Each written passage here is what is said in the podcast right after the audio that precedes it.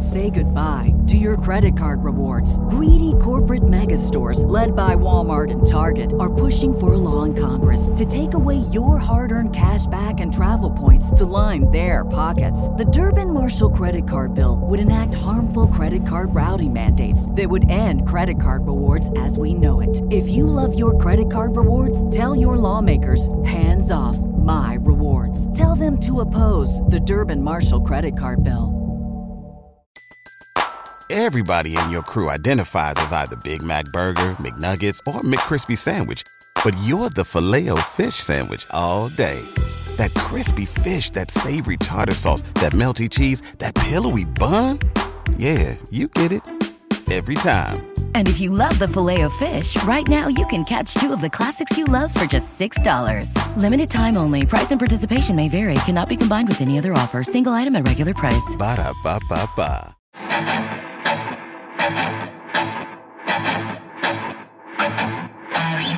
Welcome in. It's the Arrowhead Addict podcast for Fansided. We're here on Radio Row Friday at the Super Bowl. Patrick Allen, Sterling Holmes, and we're opening this thing up. We're starting off hot today. Got a special guest, Quentin Johnston, Yeah, for sure. wide receiver Uh. for the Chargers, here with us. How you doing today, Quentin? I'm doing pretty good. I appreciate you guys for having me. Yeah, absolutely. You going to the game on Sunday? Uh, yeah, I'm planning on it.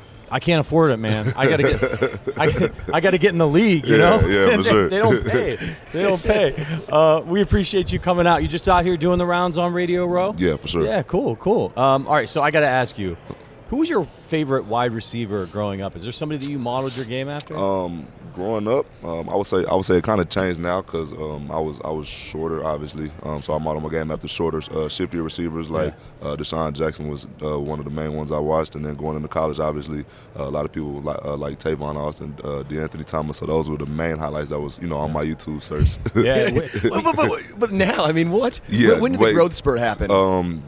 Probably probably the middle of middle of high school. Um, uh, the growth spurt and kind of filling out a little bit more because I was because I was getting a little longer uh, my freshman year, but I was still kind of Sure. little, so I was still watching them.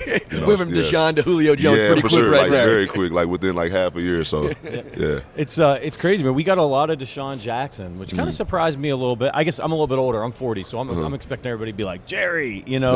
but you guys didn't watch Jerry, Yeah. um, although he did play for a long time. Definitely. Uh, we get a lot of Julio too. Did you yeah. watch Julio? Oh yeah, for sure, for sure, for sure. Definitely one of my favorite players. One too. of my most interesting ones I get is Keenan Allen, Keenan Allen, your sure. teammate. Yeah. What is he like as a leader? Because Yeah. it seems like a lot of the younger generation of guys they look up to him, his consistency, what he's been able to do year Yeah. after year, especially at his size. What has Keenan Allen been for you as a leader? Yeah, for sure. And then kind of, kind of just from the outside looking in, like you, you, you have a certain level of you know appreciation for him in, in his game, but um, actually being there with him day in and day out, um, it kind of it kind of gives you just that much more of appreciation for him. Uh, just seeing how hard he works, um, still. 10, 10 plus years in, it's like he still works like this is, you know, his first year, um, and he's trying to, you know, uh, earn a spot on the team, which obviously has Yeah. the spot on the team. Um, but you know, just um, you know, watching him in meetings, um, kind of picking his brain about different stuff, how he uh, applies meetings and film uh, to the field and stuff like that is just amazing to watch. And um, you know, uh, uh, definitely a good guy to, um, you know, kind of model my game after. Yeah, and it's got to be cool watching him. A lot of guys, you know, they get to around 28 and teams start, you know, he's going to start losing this stuff. Keenan was unbelievable this year. Mm-hmm. Yeah, for sure. Um, what is? Have you noticed anything he does? Is there a way that he prepares, takes care of his body Mm-hmm. to make sure he can, can, you know, continue playing at a high level? Yeah, for sure. Just a lot of um, just a lot of prehab stuff. Um, a lot of people, um, you know, don't don't don't want to wait until you have to do rehab. He does prehab stuff. So, Yeah. um, you know, just you know, just um, I guess ice bath, um, stuff like that. Nothing nothing crazy. Um, but he's you know uh, different stretches and stuff like that. We go in the weight room. excuse me, you know his stuff, um, his his um, weights and stuff is you know modified, um, you know just you know because he because he has been in the league this long, Yeah. Um, but but as far as you saying, um, you know how he plays, like I was I was actually surprised, um, you know especially going into that first camp, and kind of just just coming in watching him like okay he's still moving like he's my age, Yeah. and then it was crazy because then I realized I'm like he's 31, like how's he doing this? But but nah, that was pretty cool to see. Uh, hopefully, 31 is still good for me. I, definitely is, As I'm for getting ready to go into my 30s, I'm Yeah. getting a little nervous. 31, I hear, is still pretty young. as a bad thing, still but pretty nah, young. for W- when it comes to you this year transitioning from Mm-hmm. college into the NFL, what was the hardest part for you? Obviously, you came on strong at the end of the season. Mm-hmm. Yeah. Was there a learning period? Obviously, some of that came with Yeah. opportunity as well. Yeah, for sure. But what was the transition like for you for college to the NFL? Uh, yeah, for sure, it was different. Um, uh, especially um, going into the preseason and then having the season. Uh, obviously, wasn't used to um, a season being that long. Yeah. Um, 10, 10, nine, ten games max, um, twelve, whatever. Um, and then you co- uh, you come to the league, and then you get to that number, and then you're usually like, okay, like this one, I need to start winding down, getting ready for off season. Coach like, nah, we got like eight more games left. Like what? Yeah, the big games Yeah, start. for sure. Yeah, okay, Yeah. now football starting for real. Yeah, like, right. was that just a warm up? but yeah, nah, um, definitely that. Um, just just just all around learning how to be a pro. Because I mean, I mean, because you make it to this level, you still have to learn how to be a pro, and that comes with um, you know routines, uh, nutrition, uh, how you carry yourself outside of the field. Um, because now obviously you got more eyes on you, so um, you know just just learning to adapt to all of that. A lot of times when a, a top receiver comes into the league, uh, they're, getting drafted highly. They come onto a bad team, a team Mm. that's got a lot of holes in it. The Chargers have a really talented roster. Mm. Oftentimes they don't have a, a, a good quarterback. That is not the case. You Definitely not. with Justin Herbert. What kind of leader is him, and what's it like catching balls from that? guy? Yeah, for sure. Um, amazing, for sure. Um, coming in, uh, he's he's one of those guys that you that you come in and almost just sit there and look at because you're almost starstruck, and then you realize you guys are on the same team. So, uh, you know, uh, you get you know uh, very excited about that. But yeah, from um, yeah, you know, from day one, uh, you know, he would come up to me and be like. If there's anything that, that, that I need from him, you know, just ask him, pick his brain about anything, and then um, yeah, you, um, he's definitely um, you know helped my process been a lot easier this season. Uh, you've gone against the uh, Kansas City Chiefs twice now. They're in the Super Bowl here. Mm-hmm. Yeah. What, what, what challenges do they bring? What do those cornerbacks bring? The, Yeah. the length, the strength, and what do you see from Spagnuolo trying to uh, you know take you out of the game yeah, there? Nah, um, yeah, nah, um, you know, definitely, uh, definitely physical uh, players that can go the distance for sure. Um, you know, uh, very, very physical, very fast, very disciplined and stuff like that. So um, I feel like that's the main thing, um, and they've been doing it for uh, you know so long, uh, you know, week to week, uh, week to week, consistently. That's what you know, um, you know, obviously, um, you know, got them to this point. Was there a player on the Chiefs that gave you the most trouble in coverage? Um, I, gu- I guess you know, you know, Sneed for sure. Um, a lot of, a lot of jump jams, a lot of, uh, you know, in in my face type of stuff. But you know, it was it was fun to go against him. Yeah, he's a physical guy. It was funny. uh, His teammate Trent McDuffie made Mm-hmm. the All-Pro team. Sneed didn't even make the Pro Bowl, but he, we know he had an incredible year. Was that, that a yeah. big snub in your eyes? Yeah, for sure, Yeah. for sure. Were you watching NFL honors last night? Do you, do you try try and catch up on all those things? A little bit of it. a little Were bit you of it. surprised on Yeah. anything? Anything that surprised you? Uh, nah, not too much. Not too much for sure. I was cool on it. Uh, have you had a chance to uh, talk to Coach Harbaugh yet? Yeah, for sure. Definitely. What'd yeah, he say um, to you when he uh, So uh, he reached out to me. I think a day or two after uh, he got hired, and then I was like, "Coach, let's get on the call." Um, and you know, the first thing we talked about was that Michigan versus TCU game that we had. Yeah, yeah, I had to bring that up for Yeah, sure. yeah. Um, yeah, so that was a so that was a good little um, I guess I guess icebreaker if you want to call it for us. So uh, yeah, you know we had a good you know long talk, um, just talking about uh, this upcoming season, you know different expectations and stuff like that. So it was good to catch up with him. Who- Who was the toughest cornerback you went up against this year? Who, who was the guy you're like, oh man, come on, I thought I was going to cook you and. Uh, Uh, the uh, the toughest. I mean, uh, I've been I've been going against you know a lot of tough ones, but um, the tough uh, the toughest one I feel like for me um, was probably probably Sauce Gardner for sure. Um, Just just patience at the line, um, you know, uh, patience in the um, you know uh, secondary movement, um, and then you know overall size. You can't really just teach size and then moving like that. Um, but yeah, for sure. Um, a great challenge for me, and you know I'm still looking forward to uh, going against him in the future. Hey, you talked about the difference of you know the extra games going from college to the Mm-hmm. pros. What about the style of defense, the types of defenders you're going Mm-hmm. after? Obviously, you got so many college teams. A lot of times, you're you're the best player out on the field in a college game. Guys are giving you a lot more space. Mm-hmm. Yeah. What was it like going up against NFL style coverages? Yeah, for sure. Um, uh, at first, I guess it was kind of frustrating, but then you know you step back and uh, learn to just appreciate it more because it, it um, you know, it forces you to kind of uh, change your game, be more patient, uh, think more, be more mindful of what's going on instead of just going and doing it. Um, Yeah. You know, and that's and that's uh, you know some things I picked up from Keenan. Um, kind of just being patient at the line because you know he, he- he's he's in my opinion one of the best route runners in the league right now. Um, he's always patient. Um, you know, uh, in his routes, he's reading defense and stuff like that. So um, I feel like the main thing just doing that, um, and you know just you know just getting adjusted to it.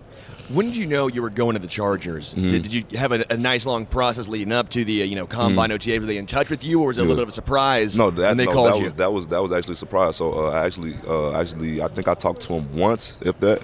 Um, so so so that was a, it was a, uh, surprise, good surprise though for sure. Came out to Cali, good weather. Um, Uh-huh. I think I think we had like probably a day or two where it was kind of cold. Um, other than that, it's been all clear skies. So I mean, you can't really beat that. So Right. yeah, no complaints here for Was sure. Was there a team that you did talk to a lot that you were surprised didn't take you? Um, I- I wouldn't I wouldn't say I was I was surprised they didn't take me, but uh, a team I was talking to a lot was the Texans for sure. Okay, cool.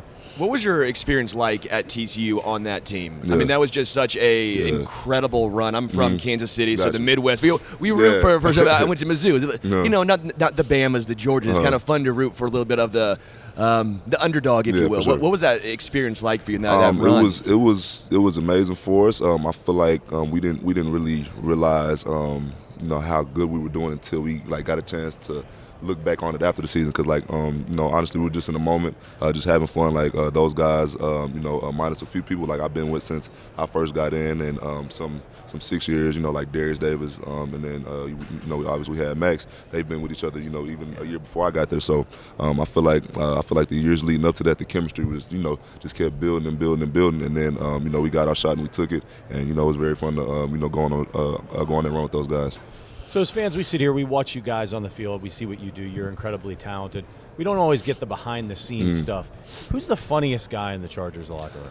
the funniest guy um honestly honestly Keenan for sure um yeah from from early in the morning it'll be six o'clock in the morning he'll come there with his you know coffee and stuff and he's and he's turning everybody up uh, even in the even in the meeting room so uh yeah it's always it's always good to have him around Do you guys have a hoop in that locker room? uh it's a, it's a mini hoop in the back uh, by the defense i don't i don't really go back there because i don't who's, who's who's the best baller? the best baller.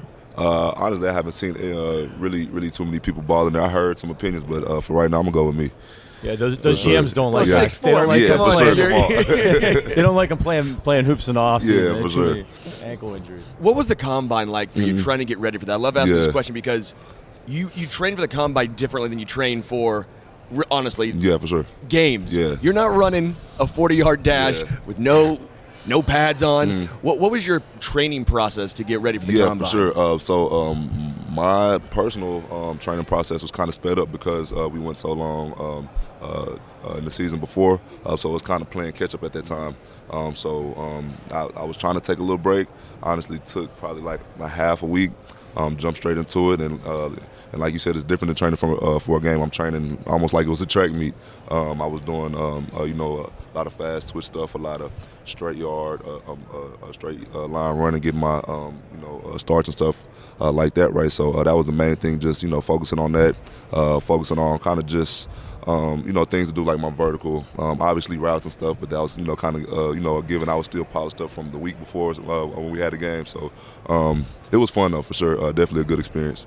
What do you think is the hallmark of your game right now? I Mm-hmm. mean, obviously everybody wants to be a well-rounded receiver, and you have to be to be in Mm-hmm. the NFL. But what would you say is the best part of your game? Is it getting off the line? Is it your Mm-hmm. route running? Is it your hands? Is it your speed? Yeah, uh, for sure. Uh, I feel like um, I feel like right now just just my twitchiness at um, uh, at my size, um, and then uh, I still I still feel like uh, what I can do with the ball is you know um, uh, you know pretty good. Um, coming off of last season, uh, I still I still um, am kind of in like a, a growing stage. I feel like for myself, just kind of getting uh, all the way settled in and uh, bringing bringing uh, what I was doing in college, you know, to the league, which you know I'm 100 percent confident about that. Sweet. Hey Quentin, I gotta ask you a favor. Mm-hmm. Before I let you go, please, please don't kill the Chiefs. Yeah, I, I'm rooting for you every other game, okay? Yeah, sure. Please don't kill the Chiefs. There's a lot of Chiefs fans that Yeah. wanted you to come to Kansas City, right? A lot of Chiefs fans. So now you're on the rival side. Yeah. Please don't kill For us. sure. We've been, we've been watching Keenan Allen and Yeah. Mike Williams always have big games Yeah, against Mike, us. Mike Williams always bossing yeah. our, uh, our guy. yeah, for sure. So please, please don't do that. Uh, as, as obviously the game Super Bowl Sunday, Uh. who do you have winning this one? That's hard, man, because I got I got I got some of my homeboys on both. So you know, um, uh, Dee Winters was uh, uh, our linebacker at TCU. He's with the 49ers, and then uh, my boy uh, Rashee Rice, um, and you know uh, you know Patrick and all them. You know, I have a, a, pre- a pretty good relationship with those guys too. Texas Um, connection right there. Yeah, for sure, man. So so so it's hard to say honestly. Um, honestly, whoever wins, you know, I'd be satisfied. And, you know, uh, uh, I'll be sure to send my congratulations out to uh, those uh, those guys. Cool. Quentin Johnston, one of the rising stars in the NFL, here on the Arrowhead Addict podcast. We appreciate you for coming by. Appreciate man. you guys. Hey, For thanks, sure. man. Yeah, hey, sure. again, good luck in 15 Thank games you. next For year. sure. Yeah, now, yeah, now- now those sure. two. Yeah, for sure. Take care, Quentin. Thank All right. you. Everybody in your crew identifies as either Big Mac Burger, McNuggets, or McCrispy Sandwich. But you're the filet fish Sandwich all day. That crispy fish, that savory tartar sauce, that melty cheese, that pillowy bun. Yeah, you get it. Every time. And if you love the filet of fish, right now you can catch two of the classics you love for just $6. Limited time only. Price and participation may vary. Cannot be combined with any other offer. Single item at regular price. Ba da ba ba ba. Oh man! All big right, that's Quentin here. Johnston of the Chargers hanging out with us. Uh, all right, we next up we're gonna have Clay Harbor coming. Thank you, man. Yeah, I appreciate you. Um, yeah, we're gonna have Clay Harbor coming up, former tight end, played for a bunch of teams in the NFL. Uh, good morning, by the way. We had a quick start today. Um, we got here early. We had some donuts. I don't know about you guys. It's not as I had half a donut. I got it, I got it taken away. They're sitting here like uh, they're telling me something, Yeah. subtly telling me something. I get that I've been eating a little unhealthy here in Vegas. Didn't know I was little? gaining that much weight. a little. I saw one of the guys. I saw one of the guys in the in the chat call you skinny fat the other day. Who did that? I don't know. Who, I can't remember who it was, but You were correct. Stop it with- Whoever stop called me it with the skinny body fat, shaming. you're correct. You, you can keep it up with me. I don't mind. yeah. Um, and yes, you're right. I'm not in a suit today. I was not going to be in a suit from 7 a.m. and do my, my flight home, which I get back at 11. Sorry, that is not going to. An 18 hour day in a suit sounds like a, uh, a bad day. Yeah, yeah. Uh, we're getting down to it, man. We're gonna have to make sure we don't forget to put in our predictions before the end of the show today. We're gonna be going for a couple hours. Uh, we've got a pretty good lineup coming, so make sure if you're watching on YouTube, hit that like button. We had a meetup last night in the lobby of the Mandalay Bay. Hundreds of Chiefs fans showed up to see us. Thousands. If you didn't make it out, that's on you. That's on you. Um, but hopefully, you know, next year the Chiefs will be right back in the Super Bowl in uh in the Big Easy, man. Yeah. New Orleans next year. Yeah. You excited about that Uh, one? very excited. Can we just do it though in maybe a city that doesn't have a um, a place where bars stay open very late? Can we do it like I don't know? I know, man. Um, like Green Bay, Duluth. Are you gonna go earn some beads when you get down there? No. Uh, how do you earn beads, Patrick? Huh? How do you How do you earn beads, I would. Patrick? I wouldn't know, but I hear it's a. I hear it's a thing. I hear if handsome young men lift up their shirts, they get beads. That's If I lifted my shirt, Yeah. you don't want to Oh, see I me lift up my shirt. uh, we do want to see Patrick lift up his shirt because if we get to a thousand dollars, you see it in the chat, you see it in the YouTube. If we get to a thousand bucks, this man, this man to the left of me, Patrick Allen, is getting a tattoo. That's what they say. That's what they say. I'm gonna No, no, have no, to do. no, no, no. That's what you said. We are Ah. six hundred eighty-five dollars. We're getting to a thousand. This is for a great cause Yeah, for the Special Special Olympics. Olympics. So let him get a tattoo, and also donate to a great cause. Great cause. Um, we'll, we'll, we'll figure it out if you guys pull it off. We'll figure it out. Uh, Jimmy's asking me if I skip leg day. No, I, I, I try and do leg day. I hate leg day. Um, Leg, legs are the only thing I got going for me. I used to run. I do the Peloton. you like ZZ Top? It looks you got fantastic. legs. If I could cut myself off at the waist and then replace my upper body with like Shannon Sharpe's, I'd be I'd look fantastic. no, no, you wouldn't. you don't think you don't no, think no, no. proportion out? Think, think this through, Patrick. If you, if you had your body now, and then all of a sudden you had Shannon Sharpe's top, you'd have a good soul patch. I'll give you that Yeah, one. yeah, yeah, that's but true. Uh, That's true. I don't know about that one. Um, Quinn Johnson was cool, man. I know, obviously, rival of the Chiefs, but it was interesting talking to him, hearing about mm-hmm. his thoughts on the Kansas City, and a, a, a running theme that we've seen since we've been talking to guys down here. Whose name comes up when we ask about DB? Jackson No, no, at no, wide D- receiver. Wide receiver, but DBs for the Chiefs, L'Jarius. Sneed. L'Jarius Sneed. Um, But I always So- find it interesting as far as the, the, the wide receivers they model their game after. Yeah. DeSean Jackson has been a name that comes up perpetually, it feels like. Maybe we all know how good he was, but I, I guess if you are a legitimate wide receiver when you're growing up in high school, middle school, and you get to college, that seemingly is a guy that everyone tries to model their game after. Yeah, man, and he played for a long time. Like he he he he could get out there right now. He still has the speed. That's the thing that's incredible. Is in the last few years, in in the very very very twilight of his career, he's gone out there and had a couple of big plays here and there for teams. Obviously, had some injury issues. That's what happens when you get old. Um, but uh, and a lot of Julio Jones guys really like Julio Jones' game.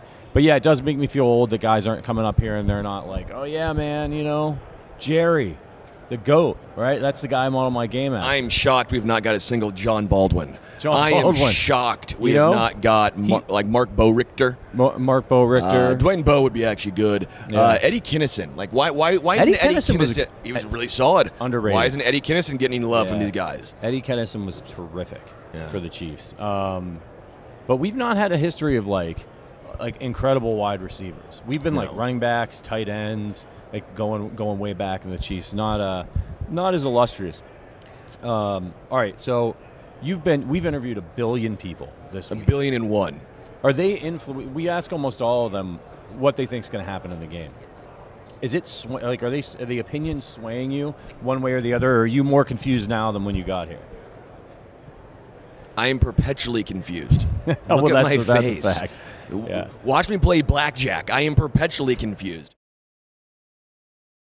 I'm still really confident the Chiefs win. I, I, I think the players kind of having a. I think they've been pretty split. I've been trying to keep a tally. I lost tra- track of the tally. Yeah. But it was about 50 50 Niners and Chiefs, maybe a little bit more like 55 Chiefs, 45 Niners. Yeah. But what it comes down to, almost everyone that picks the Kansas City Chiefs, it comes down to Patrick Mahomes. They keep saying, you know what, the team that has 15, how do you go uh, go against them? Yeah. You know, they've talked about the, the Niners' offensive line, defensive line, weapons, Debo, CMC, Brandon Aiyuk. Um, you know, I think they actually do have a pretty solid defense. If you look at some of the scoring numbers, they're great. If you look at some of the underlying metrics, the 49ers defense might be a little bit uh, overrated. Not as good as in the past. Not as good as in the past. But again, everyone comes down to one thing 15. Yeah, and it's just one game. By the way, we got a great uh, we got a question here in the chat. Uh, what's the most heartbreaking loss, uh, Chiefs playoff loss, for both of you? Pre-Mahomes era, of course.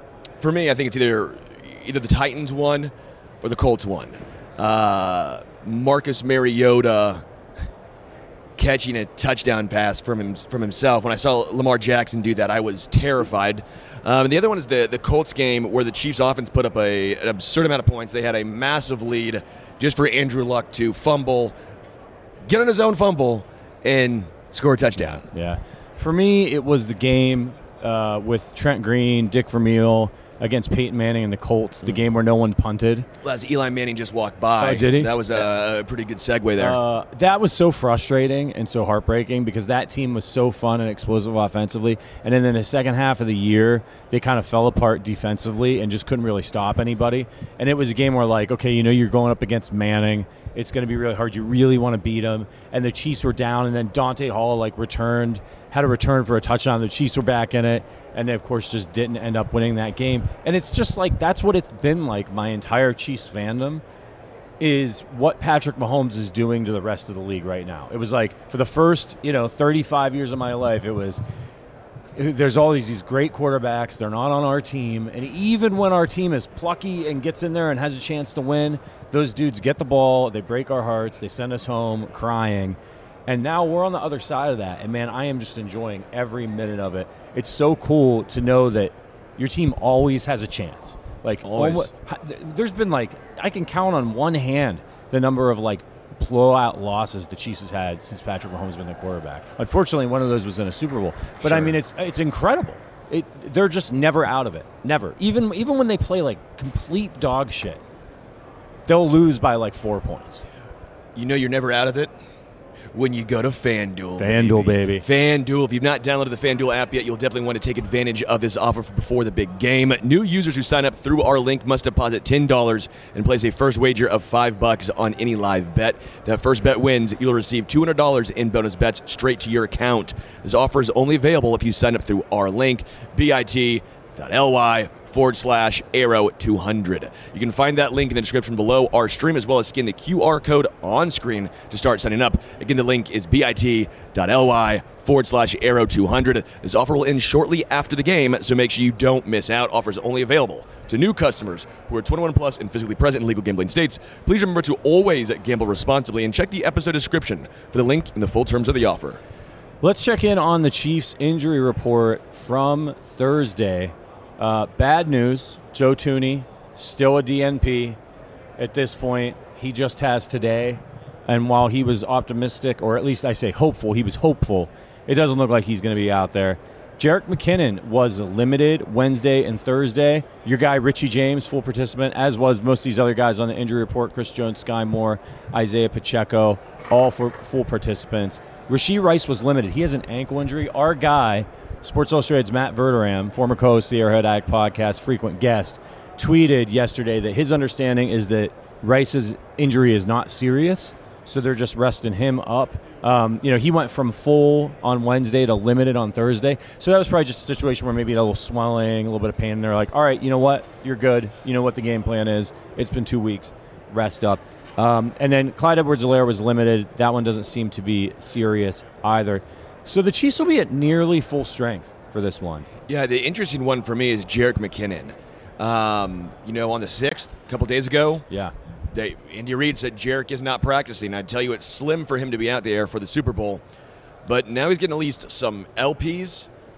Uh, you know, we all assumed that he was done for the year. Like we thought there was zero chance after the uh, was it a, a pelvic injury as well? He had some surgery, and He um, was banged up.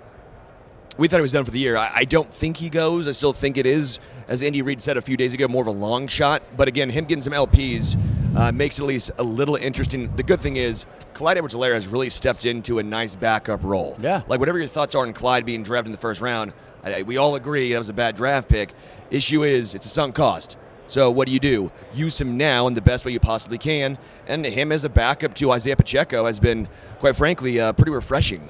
Yeah, and you know, with Jerick McKinnon, they did activate him. They had to uh, off the IR list, so that's promising. Look, I mean, it's the Super Bowl, so if you're Andy Reid and you're putting together the roster, you've got to look at who, who you need and where you want depth in case things happen, and it's all your chips on the table. So is it? You know, is it a backup defensive lineman that you think you need the depth in? Is it a linebacker? Like, how are you going to do it? But if Jerick McKinnon is at least close to being ready to go, maybe you go into this one and say, we like Jerick McKinnon as our third running back, emergency running back, better than we like X or Y or Z player. So even though we may not play him, we're going to have him active for the game because it's it's all or nothing, right? If Jerick McKinnon can, can get out there, he's going to get out there. Uh, boy, you know they miss him in pass protection. That's the one thing. Although Isaiah Pacheco has done a nice job, and the Chiefs have done a nice job of scheming around some of those things. Do you, would you trust him? I mean, obviously he's played a lot of football, but it's been a minute. If all of a sudden, say he's a full participant today, and, and they put him out there, would you want him playing significant snaps, or would you say, hey, just let's just go with with uh, with Pop? Go with Pop, baby. Yeah, yeah. Come on, go Yeah. go with Soda, baby. I, I mean, seriously, Isaiah Pacheco has been incredible on this run. Yeah. The, the, he is turning it on at the right time, and you, you've heard a few defensive players talk about, yeah, kind of sucks tackling him. Like he, he's a hard guy to bring down. Yeah. It, it ain't easy. He's very physical, and the Chiefs have tried to lean into this physicality. Right, in the in the years past, they were known more as a finesse team, especially offensively. But what are they are now? What what are they now? They're, they're now more of a physical team. Yeah. and they're really leaning into it, and a lot of that starts with Isaiah Pacheco. Yeah, and when I think about that game against the 49ers, I think it was was it last year where they just ran it down their throat. Now I got to pull this up. It was, was it 42 to 21 Yeah. final score that that was Yeah. uh, the the beat down Yeah, they beat them down, and uh, that was that was in uh, San Fran too wasn't it yeah, beat down in the Bay Hunter yeah. it was a beat down Producer Hunter in the Bay is, is here with us. Uh, he's behind the camera if you're listening on the audio side of things, and is a big 49ers fan. Um, the Chiefs had a really great game plan against them. Um, and it'll be really interesting because the run has not been a strength for the 49ers this year. I'm trying to pull it up now just so I can get my bearings and see if that was in fact 2022. These years all blend together. Yeah, 44 to 23. Now this was October 23rd. Now look, these are different teams. Jimmy Garoppolo is still the quarterback. I don't know who was injured for San Francisco. People are always injured for San Francisco in that game. So interestingly enough, in that game, Patrick Mahomes was 25 of 34 for 423 yards, three tutties, and a pick. Uh, the Chiefs ran for 112 yards with a committee of Pacheco, Clyde Edwards-Helaire, Mecole Hardman had two touchdowns in that game on reverses, as I recall. Juju had seven receptions for 124 yards, and MVS went off for three receptions for 111 yards. Kelce six for 98. Here's another little interesting thing for you. Brock, Brock Purdy, Purdy played in played game in that game. do an interception baby do? Yeah, four of nine, 66 yards, and a pick in that game. Um, that was remember that was the first game that they they activated Christian McCaffrey. So he had eight carries for 38 yards and uh, two receptions for 24 yards. So it wasn't full strength 49ers with CMC, but Kittle played, had 698 and a tutty. Aiyuk played, seven receptions for 82 yards. So, you know, and and Debo played, five receptions for 42 yards. So, like, from a from an, a defensive perspective for the Chiefs, they've seen and prepared for this 49ers team before for their major players on offense. Do you think that's a little bit of an advantage for them? I mean, it's always great when you see a team, right? The, the whole not, the whole um, reason why the battles are so tough in the division, right? When you when you play them twice a year at a minimum, um, it's always nice to have that sort of insight. But it always leads credence to who has the advantage in those um, upcoming matchups. Well, if you want to take away from what happens in divisional games, typically makes them closer. Yeah. Right. Typically, uh, you almost make the uh, advantages they shrink a little bit. Yeah. Um, don't know if you take it as a positive or a negative for, for, for this particular matchup, but uh, typically, if, if that rings true, we always say divisional games, maybe take the uh, the team who's getting the points. It's going to be a close one. Again, they've played each other a few times now. Maybe you would take the points. In this instance, it would be Kansas City, though. Yeah, and look, it wasn't like the Chiefs just completely shut down the 49ers in this game. The 49ers had 444 total yards in that game. Garoppolo threw for over 300 yards. Um, they averaged 6.2 yards per play. The difference in the game was the Chiefs just went absolutely ballistic offensively in this game and had 529 total yards, averaged a preposterous 9.1 yards per play. And so that was the difference. And then Chiefs went four or five in the red zone. So, you know, are we going to see, do you think, another game like this where, No. you know, I'll answer right now for you. You don't think, you don't No. think, no, no boatload of points being scored in this one? No, I do not. I, I, I'm more of a. I, I think it's going to be a little bit. I don't know if it's going to be ugly, but I think it's going to be a little bit of a lower scoring game. I think the Chiefs' defense is electric. Uh, I think it's elite, um, and I don't see the Niners all of a sudden uh, pouring it on. And on the other side of things, I think Kansas City shows they don't care about being sexy. Like against Yeah. the Ravens, it wasn't like they were going to run the score up. They, were- they really took the foot off the gas and said, "You're not going to beat us. We trust our defense." So if you saw a similar score, uh, like maybe 17-13, 20 to uh, 20 to 17, Yeah, yeah. that's more the range I'm in. Yeah, the, the over under, I believe, is 47 and a half. We got a good comment here from Savannah who says the weakness of this 49ers defense is the perimeter. Run outside, run counters, run sweeps. Not sure McKinnon is going to do too much there, especially with the increased 12 and 13 usage. If the Chiefs run that in this one, I do you like Pacheco on the edge with his speed? I like it better than Clyde. I mean, I mean, th- th- this. Um, Yeah, sure.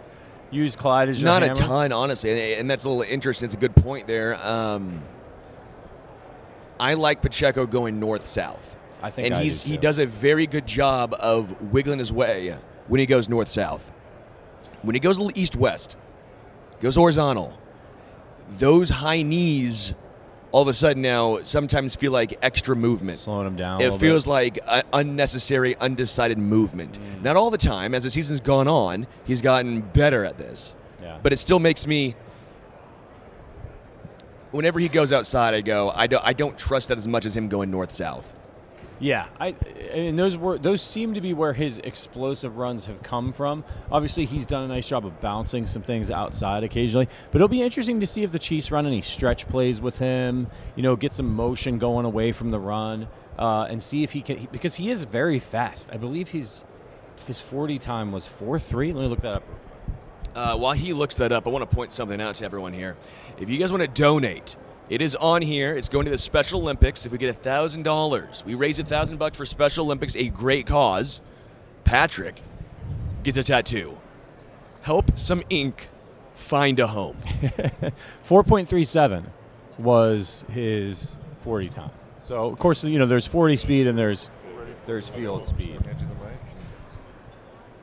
Getting joined now by Bijan Robinson. Bijan. Bijan, how are you, man? Bijan, man? How you guys doing? Thanks for coming out. Yes, sir. We appreciate you. Obviously, Bijan, you're here with uh, Courtyard by Marriott. Yep. What, yep. What's your partnership like with Marriott? Yeah. So so me just partner with Marriott. Um, you know they they literally turned you know a, a, a NFL suite into a hotel room, um, and it was like the most insane experience I've ever seen. And you know they I, you know the thing I love about Courtyard is you know they you know want to you know they have so much passion for NFL fans, and they want to have the best experiences for for the fans for what they do for people. Um, and so for Jametta and Chance, you know the people who we surprised, you know they're they're big time football fans, big time Fal- uh, big time Falcon fans, and I mean the night before the Super Bowl, they're about to stay in the in the stadium in that suite, and it's like an actual hotel room. That's Uh, awesome. That's cool. So it's, it's definitely a, a definitely cool experience to, to partner with them and, and be a part of them. So look, I'm not going to be endorsing any products anytime soon because why would anybody want to hire me to do that? But you're an NFL player. When you when you get to work with like a place like Marriott, did, Yeah. do you, can you just go stay at any hotel you want right now, like while you're working with Marriott? Is that part of the deal? Yeah, I can. That's I cool. can. Obviously, I prefer to stay at Marriott. Yeah. You know, um, but yeah, you can you can definitely stay in, in any hotel you want. Just show up and be like, "Yeah, man, I'm Bijan Robinson. give me the give me the penthouse, right? You know? Um, that's cool. That's cool. I got to ask you, man. So you're playing in Atlanta. yeah, Uh, do they still play? And have you seen the Samuel L. Jackson Rise Up video? every every game, It's every game. have you seen it? No, I've Samuel. not seen this. Oh, it's you got to watch it, man. Samuel L. Jackson. He's a big Falcons guy. He- He's like, what do Falcons do? Yeah, he's like rise up. they got a whole like. That was this cool to like when I saw him uh, at, the, at one of the games. Yeah. I was like, man, that's a that's Samuel. That's Samuel. And And, the, was and the, the thing is too is like it's. I think it's a little bit of an older video, so Yeah. the graphics are not like up to. Oh yeah, know- yeah. You can you can tell he filmed that when he was like a part of the Avengers or He's, something like that. He's, he's in front yeah. of a green screen, and there's Yeah. like, oh man, it's hilarious. You gotta watch it after. It's, after it's fire. It's Um, fire. So, so Bijan, man, you had a great rookie season. What was the hardest part though, transitioning from the from the college game into the pro game?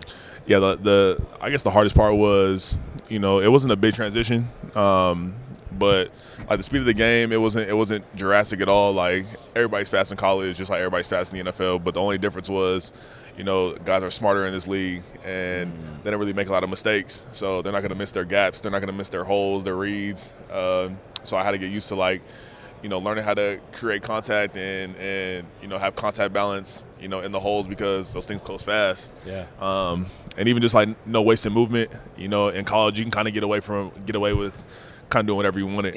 Um, Yeah. But then in the NFL, you gotta you know get a, get a field and, and attack as much yard as you can, and you know cover as much ground as you can. Um, because dudes are fast and they're always pursuing and they have great pursuit angles. So that's that's kind of the only difference. But you know, as I started to get you know used to this game and get more comfortable uh, on the field, then it, it was just like playing kind of in college again. When did you know you're going to Atlanta? Because I think a lot of folks, I, myself included, go, okay, they had a, uh, a rookie running back the year before go for over a thousand yards. Yeah. Obviously, uh, Patterson's still on the team as well. So I'm going, Yeah. okay, they're good. So we know he's not going to Atlanta. And then all of a Yeah. sudden, Bijan Robinson, Atlanta. Yeah. What, what was that like for you? Um, it, it was definitely a blessing of an experience, you know, just knowing that that's where God wanted me to go. And, you know, I, I think that did, you know, they, they did it, they did the right thing um, in terms of me, like me and Tyler, uh, two different running backs, two, Yeah. two different styles, and but we complement each other very well. And obviously, like they, you know, Arthur Smith, he was big in the run game, and you know, for me, I, I, I go to receiver too, so Yeah. you know, having a, a dual threat type of guy um, was was there was the point of you know getting me, Yeah. um, and even just me just being a decoy like from that beginning of the season, and, and now teams are starting to you know where, where's number seven and where, where where's he gonna go, um, open up the whole offense. Um, it, it was definitely a, a cool cool experience. Obviously, you know we fell short of what, what we were trying to accomplish. Um, but I think that you know God puts setbacks for huge setups, and I know we got you know the right coach in, in Raheem and what we're trying to do for, for this next upcoming season. Yeah. Well, we see you guys out on the field. You're all so talented, A- and that's kind of what we know. A lot of what we know about you. We don't get to see some of the behind the scenes stuff. Who's the funniest guy in the Falcons locker room?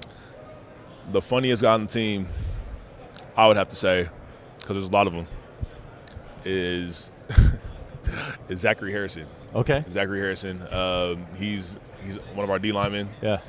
dude is hilarious, and I, I don't think he tries to be, but every time I'm with him, it's, it's never a, never a dull moment, and we're just crackling every single time. He, Yeah. he sits next to me. He sits right next to me in the team meeting. Yeah. Um, and that dude, that dude is hilarious. So I'll say Zach Harrison Oh. is, is the funniest one for sure. All right. How much have you talked with Raheem Morris now? Obviously, he's now in as a head coach. Yeah. What, what, what was that transition like? It's always difficult. You're a rookie. You're used to now. You have a head coach. Yeah. Now he's gone. A new head coach. What, what's that like now with Raheem? Have you talked to him a whole bunch? Yep, yep. So so like literally 15 minutes after he got hired, you know, we he so I, I asked for his number. Yeah. Uh, from our from our GM Terry, and he gave me his number, and I, I locked it in, and like his his icon popped up for FaceTime, and we talked uh, on the phone, and man, I mean he he's an awesome dude, man. Like obviously for a coach who he is, like he's a he's a great coach, but you know he's an awesome guy, awesome person, and I think he's what we needed uh, for for this team, being a young team and being a team that you know, as a is a young culture and a young uh, young, young young environment. Um, he was definitely the one that, that we needed to, to run with, um, and I just respect and love what he did. I mean, you, you scared of Will right there. Absolutely. I mean, that, that, that's the guy trying to bring you down. Absolutely yeah. not. You know, I, will make sure to let him know when yeah, he comes back. Please do. Please do. That's my dog. That's For my everyone dog, who, who's not on the video, Will yeah. Anderson Jr. walked by. Yeah, and you know, big old uh, scrub, big old scrub. But, uh, no, even even even with him, man, like like like that's that's one of my dogs. Um, you know, I want to congratulate him for winning the the defensive rookie of the year. Like Yeah. that's huge. But Yeah. yeah, I mean, he, he he's a great guy, man. All right, so when you were growing up, who was your favorite running back, and was there anybody that you modeled your game after? Yeah, so when I was growing up, my my era was like more of like the LeSean McCoys and you know Adrian Peterson. Um, but I think my favorite running back was was LaDainian Tomlinson. Yeah, yeah, he, he he was the guy that you know as I started to you know get older and and you know my dad had my grandpa he had these these VCR tapes and these DVDs um, of his games, and I'll just watch those and obviously watch his highlights and the things that he's done, um, and I kind of compare my game to his, but. I would say he's he's definitely the guy that I model my game, uh, game Just, after for sure. just don't carry the ball like Shady.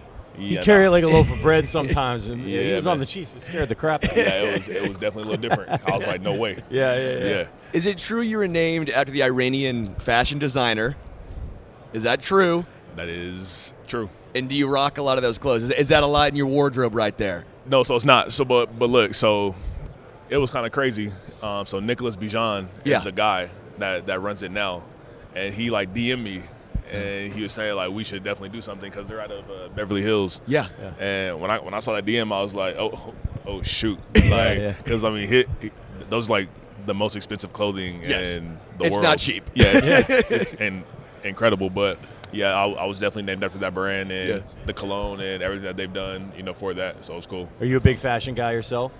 I'm starting to be. Yeah. I'm starting to be like I'm, I'm more of like an athletic leisure, like Sure. chill, um, calm clothing brand type of guy. Um, but I'm, I'm starting to get a lot more into it. You'll sure. be able to afford some of those threads now. You know what I mean? Some You of those things maybe you couldn't get when you were in college. That's right. That's Um, right. All right. So we talked about your favorite, some of your favorite running backs growing up. Who's on your running back Mount Rushmore? Who are the four guys that, when you think about the position, you're like, those are the dudes I aspire to be like? Yeah, so I would say I'll say Barry Sanders at one, Adrian Peterson, um, Marshall Faulk, and LaDainian Tomlinson. Oh, you don't hear Marshall all the time. That's a Love good one. Marshall. Yeah, Yeah. love Greatest Marshall. show on turf right Yeah. there. That's it. That's it.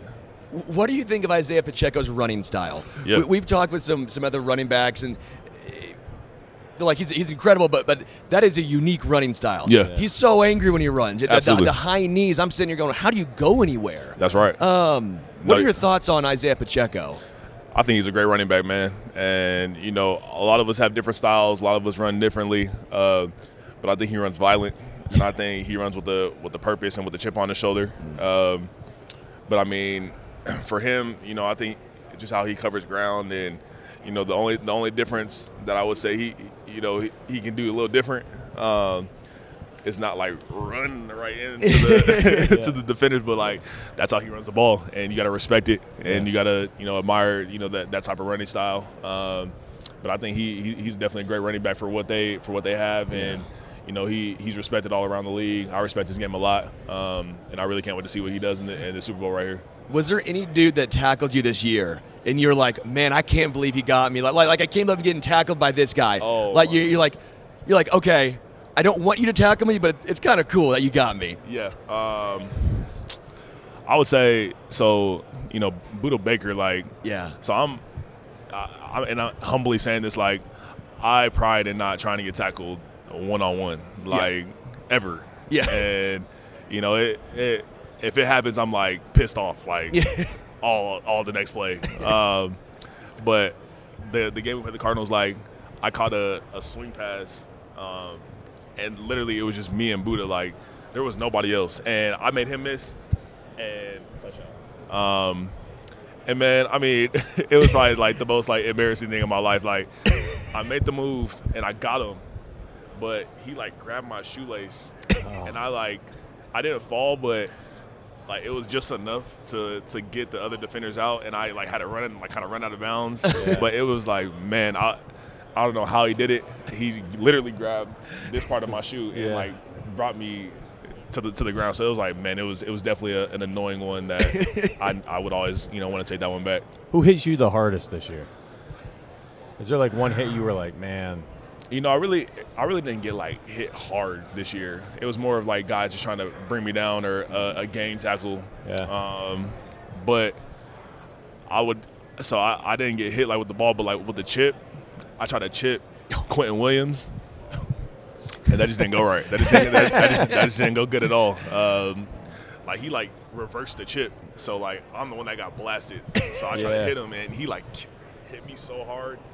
I tried to get up real quick to like not to kind of just like act like I wasn't act like I didn't get hit. Yeah, but, yeah. But they, they, they got it on video, and it was like, man, yeah, you you, you could feel that hit. Uh, it, it was it was a big one. Is that the hardest part of transitioning from college to the NFL? Starting to chip these guys. You know, it's one of those situations where all of a sudden you're like, "You sure you don't want me to go out? You sure, coach? Yeah. Coach, come on now." No, yeah, and it's like, and it's like, so you're usually chipping defensive ends and, and linebackers. Like that's who you're usually chipping. Like Yeah. you're not you're not really chipping a 300 and you know 20 pound monster that's trying to come after the quarterback. and I was just trying to make a good play, make a good play to, to to help our team out. He blasted me, and I was like, you know, I can I can I can hold off this shit for the rest of this game. All right, we got a big game on Sunday 49ers, Chiefs. Which team do you think has the edge in this one? Yeah, so I mean, I feel like the, the 49ers have a have a better team, um, more complete. But uh, you know, I feel the Chiefs are gonna are the ones that are gonna pull out with it, um, just because they've been in the game for, for a lot a lot more years and they got experience. I mean, they literally just won it last year, so I feel like they're gonna be the ones to, to pull out with the game and control control scenarios. Did you think KC was going to get by Baltimore? Yeah, You did? I did. I did. I, it, it's just something about them when they when they play in the playoffs, man. It's like everything is working for them for some reason. We've been hoodwinked, man. I, I- Yeah. I, I firmly believe it's like during the regular season, it's like, all right, we'll just take it easy. Yeah, Let's yeah. get right. Kelce looked like he was 47 years old, Bro. and now he's like, Now he's on. I've been playing you guys. That's what I'm saying. Like, like the, the regular season, they're like, oh, the Chiefs aren't aren't what they used to be. All this, and then literally two weeks ago, they looked like the team that they used to be. So Yeah. I don't know, man. It, it's it's. I feel like it's gonna be for theirs to, to lose. All right, Bijan Robinson joining Yeah, us. man. Appreciate you coming Appreciate- by, man. yeah, Hey, appreciate you as good well. luck next year, Yeah, man. We, we, Appreciate we have a Falcons guy that does this, and so he's yup. a massive fan of you, obviously, and Man, uh, that's awesome. so Yes, sir. he's, he'll be he'll be rooting for you hard. oh, come on, come on now. All right, yeah, all right. appreciate you guys. Yeah. Hey, thanks, Yes, man. Take care. Enjoy the week. Yeah, thank you. All right, Bijan Robinson, running back for the Atlanta Falcons. Big fantasy guy too. Everybody loves Bijan coming into the uh, fantasy football season. He was like the number one draft pick. Um, what a skill set he has. I think they're going to feed him a little bit more under the new coaching Yeah, I think so, too. And that's Well- going to be pretty exciting. you saw as the season went on, it was a all right. We're using Tyler Allgeier. We're, we're gonna we're gonna use Cordarrelle Patterson, and then as the season progressed, Anybody but Bijan. Anybody Well, but Drake London. Anybody but Kyle Pitts, Pitts. Jonnu Smith. That's a backup tight end that was getting used everywhere. Yeah, yeah. But but it, it, it was interesting. He was getting used more often down the stretch, and you saw what he did. He is electric. I mean, that guy is so much fun to watch. Yeah. Uh, great guy too. Like Yeah. you can just tell right there. Some, sometimes the the excitement. Just, just for certain talking about certain things, like you just even mentioned, like I get mad, I get brought down one on one. Like he still remembers getting taken down by a shoelace by Budda Baker. He's like, I, I'm believing that ain't going to happen again. it's not easy to find space in an NFL game. So when you find yourself in a situation where you're like, okay, I got a guy one on one. I'm one of the best athletes in the world. I'm great at making people miss. All I got to do is do my thing and uh, make a miss, and I get I, I'm going for six. And you think and you and you and your move works, and you get by him, and then he just reaches out at the last minute and shoestring tackles you. That's the NFL, man. I mean, sometimes that's the difference between like look at the AFC Championship game and that fumble by Zay Flowers on the goal line. So many ways that could have gone differently, right? Split second difference, he's in the end zone. If he decides just to put his head down and stay on his feet, he scores. If L'Jarius needs just a half a step behind, he doesn't get there in time.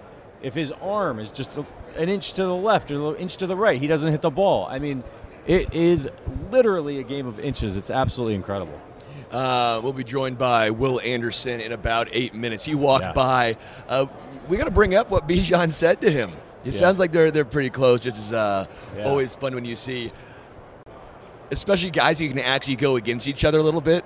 You know, Will Anderson, defense, defensive end, going up against Bijan. I'm scared, man. That guy's an animal. He, Yeah. he is a great, great player. I mean, Just- he, he came into the NFL like he'd been here for 10 years. Yeah. He's unbelievable. I I interviewed Will Anderson before the draft, right before, and it was such a electric experience as he's coming over right now. Oh, here we go. Oh, has he got food? Will Anderson Jr. is bringing food oh, with him. Yo, what's up, Will? Man, I like it. oh, I love it, baby. How you doing? I'm doing good. Oh, he doesn't just have wings, man. He's got peanut butter. Oh, Now we're talking. What's up, and, Will? and his How y'all Jif. doing? The best brand. That's the best. you know what's in my pantry right now? Jif peanut butter. Gotta have it. Yeah, yeah. You know what I do for lunch? Jif peanut butter. Gotta have it. Bread. Gotta have it. honey. Oh, there we go. That's all you need. That's all you need. What I t- what I tell you, the honey and the peanut butter don't not You too gotta many have people it. know about that You one. gotta have That is it. That is it. That is it. So, uh, so, so, who are you working with, man? Why are you bringing us food here? Well, you know, you know, 100 billion wings are consumed, you know, at every, you know, football party. And the only thing that gets wasted is the celery. So I'm partnering up with Jif to save the celery. We got the Jif peanut butter going here. Um, you know, we're making Jif the top rookie addition to the big game parties everywhere this year. And, you know, this is just the beginning of the relationship with Jif. I'm excited to showcase, you know, my love for peanut butter over the next few years. And it's just that jiffing good. it is a tragedy, you know. You, everybody dives into the wings, and you always see the carrots and the celery laying there afterwards, And it's like I always like that they bring that out because it makes me feel a little bit better about myself. Like after I healthy. house, house twelve wings, I'm like, well, I'm eating some carrots. You just got to sneak know? one like, you know. yeah, but- I usually get through half a bite. But you're right, man. So when I was growing up, man, my we were a Jif house. Mm-hmm. If my dad came home with one of those other brands, it was Nuh-uh. he was going back to the store. Yep. He was going back to the store. Uh, Jif's absolutely fantastic. You a Jif guy? Oh yeah, that's, that's what I have my pantry. My fan, my fiance brought some others home. And I go, I'm not eating that health. I'm not. I'm not like that. that, that like, where it separates. Jif's where it's at. Yeah, Like, uh-huh. Jif Yeah. is. is They've the got that best. too. They've got that too. First off, congratulations, obviously, NFL Defensive Rookie of the Year. That's, yeah, last that's- night. I mean, you, C.J. Stroud, the Houston Texans, going from what they did the year before. You guys get there. Um, I actually had a chance to interview before the draft. It was it was you and Bryce Young in Kansas City. And after I got done, I go, someone's walking away with the best defensive player. I go, whoever drafts Will is walking away with a steal of the draft. The, the Texans move back up. Yep. They get Stroud and you. What's it like being the face now of a franchise, offense and defense, and both being rookies? Yeah, man, it's just a blessing. And just gotta give all glory to God, man. He's just been working unbelievable in our, you know, in our way for the Texans and for our lives, man. And you know, to have CJ, me, you know, all the guys in the locker room, they all play a big part in it. You know, it's just not me and CJ, man. Um, the guys, they're like, they were hungry, and the message all year was. It's not a year from now. It's not two years from now. The time is right now, and that's just what we wanted to go and put on tape. Like we got everything we need right now. We got a quarterback. We got a defense. We got an offense. Let's go get it done. Yeah. You know, I, I, I grew up in Northeast Ohio, so I'm an Ohio State fan. So I Mm-hmm. watched CJ's whole career. And uh, I've never had the pleasure of meeting him myself. Mm-hmm. But whenever I'd watch him after games, giving interviews, press conferences, I just always thought, man, this, guy, this kid seems like such a good kid, Mm-hmm. seems like such a, a nice kid. He, he always thanks God first, Yep. and then he start and he spends the rest of the time talking about his teammates. Mm-hmm. Is he like that behind the scenes too? all the time, the exact same, and that's what makes him special. He's the same guy on and off the camera Yeah. every day. Like walking into the building, same CJ. You're gonna get the goofy side of CJ, but you're gonna get the business side of CJ. Yeah. Then you're gonna get the side that he shows his personality, uh, God, everything like that, and we just feed off of that, and that's why we love him so much. That's cool, man. What was the hardest part of transitioning from college to the NFL? Obviously, it wasn't the uh, hardest transition for you. you. You seemingly got it done, obviously. Did all right. But what was that like for you? I would just say the the free time. Like it's just like no class, no tutoring, no study hall, no nothing. So like That's the hardest part. yeah. Because sometimes like I like being productive. Yeah. And like sometimes I felt at times like, bro, you're not doing enough for the day. Like, what are you doing right now? Sure. like I would go home, like I would watch film and I'd just be like chilling for the rest of the day. Yeah. But I was just so used to like not going to bed till like ten and waking up in the middle of the night. Oh, I got an essay to do. Right, yeah, so, yeah. but it was fun though. Yeah, yeah. Cool, cool. Who's the funniest guy in your locker room? Funniest guy in the locker room. Okay, y'all know Sheldon Rankins. I don't. Yeah, Rankins. Oh, yeah. yeah. You call him Shorty? no, Sheldon. You said Sheldon. I thought you said Shorty. That's Uh, no, why I was no, no. confused. I'm like, who's Shorty? uh, Sheldon Rankins. Sheldon, yeah. Hands down, the funniest guy in the locker room. Yeah, yeah, yeah. Like, he's quiet, but like once he starts talking and like joking and getting comfortable, he's a comedian, bro. Yeah. Who's you guys? I, I was asking some of the other guys this. You guys have a hoop in the locker room? Yes, we do. Who's the best locker room hooper? George Fant, Okay. bro. Wow. You know, he used to be a, a, a basketball player. I ain't gonna lie, he got a shot on him. Yeah. He got a shot on him. You're the first guy who hasn't said themselves. Oh, because see, I'm, I'm truthful with myself. Yeah. Yeah, yeah. Basketball, me and basketball don't get along. We had Myles Garrett and Denzel Ward here, and they, we were, I was about to start an argument between those two guys. I'm like, I mean, what am I getting myself into over here? Yeah, yeah. As far as who you grew up idolizing, who you grew up watching, is there any guy that you tried to model your game after? Yeah, I would say growing up, I didn't really watch football like that.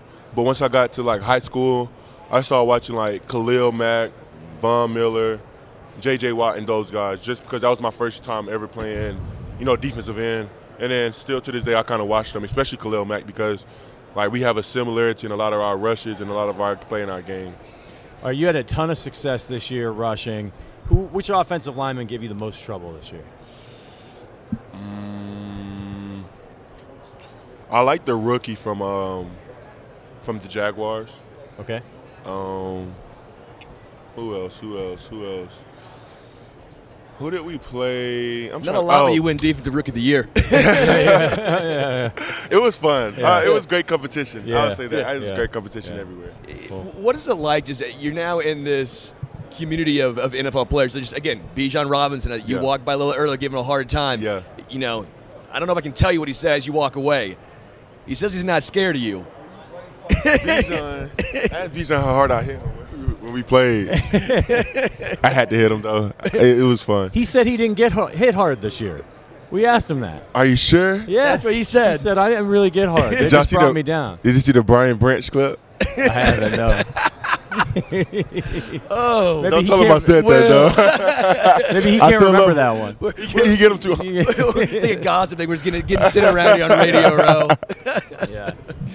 Oh man! So as far as a Mount Rushmore, do you have a Mount Rushmore of all-time greatest pass rushers? I know the Yes. guys you grew up idolizing, at least when you got to high school. But as far as your your top four, Okay, now that I'm a little bit more experienced, I'm going Derrick Thomas, oh man, um, Demarcus Ware, JJ,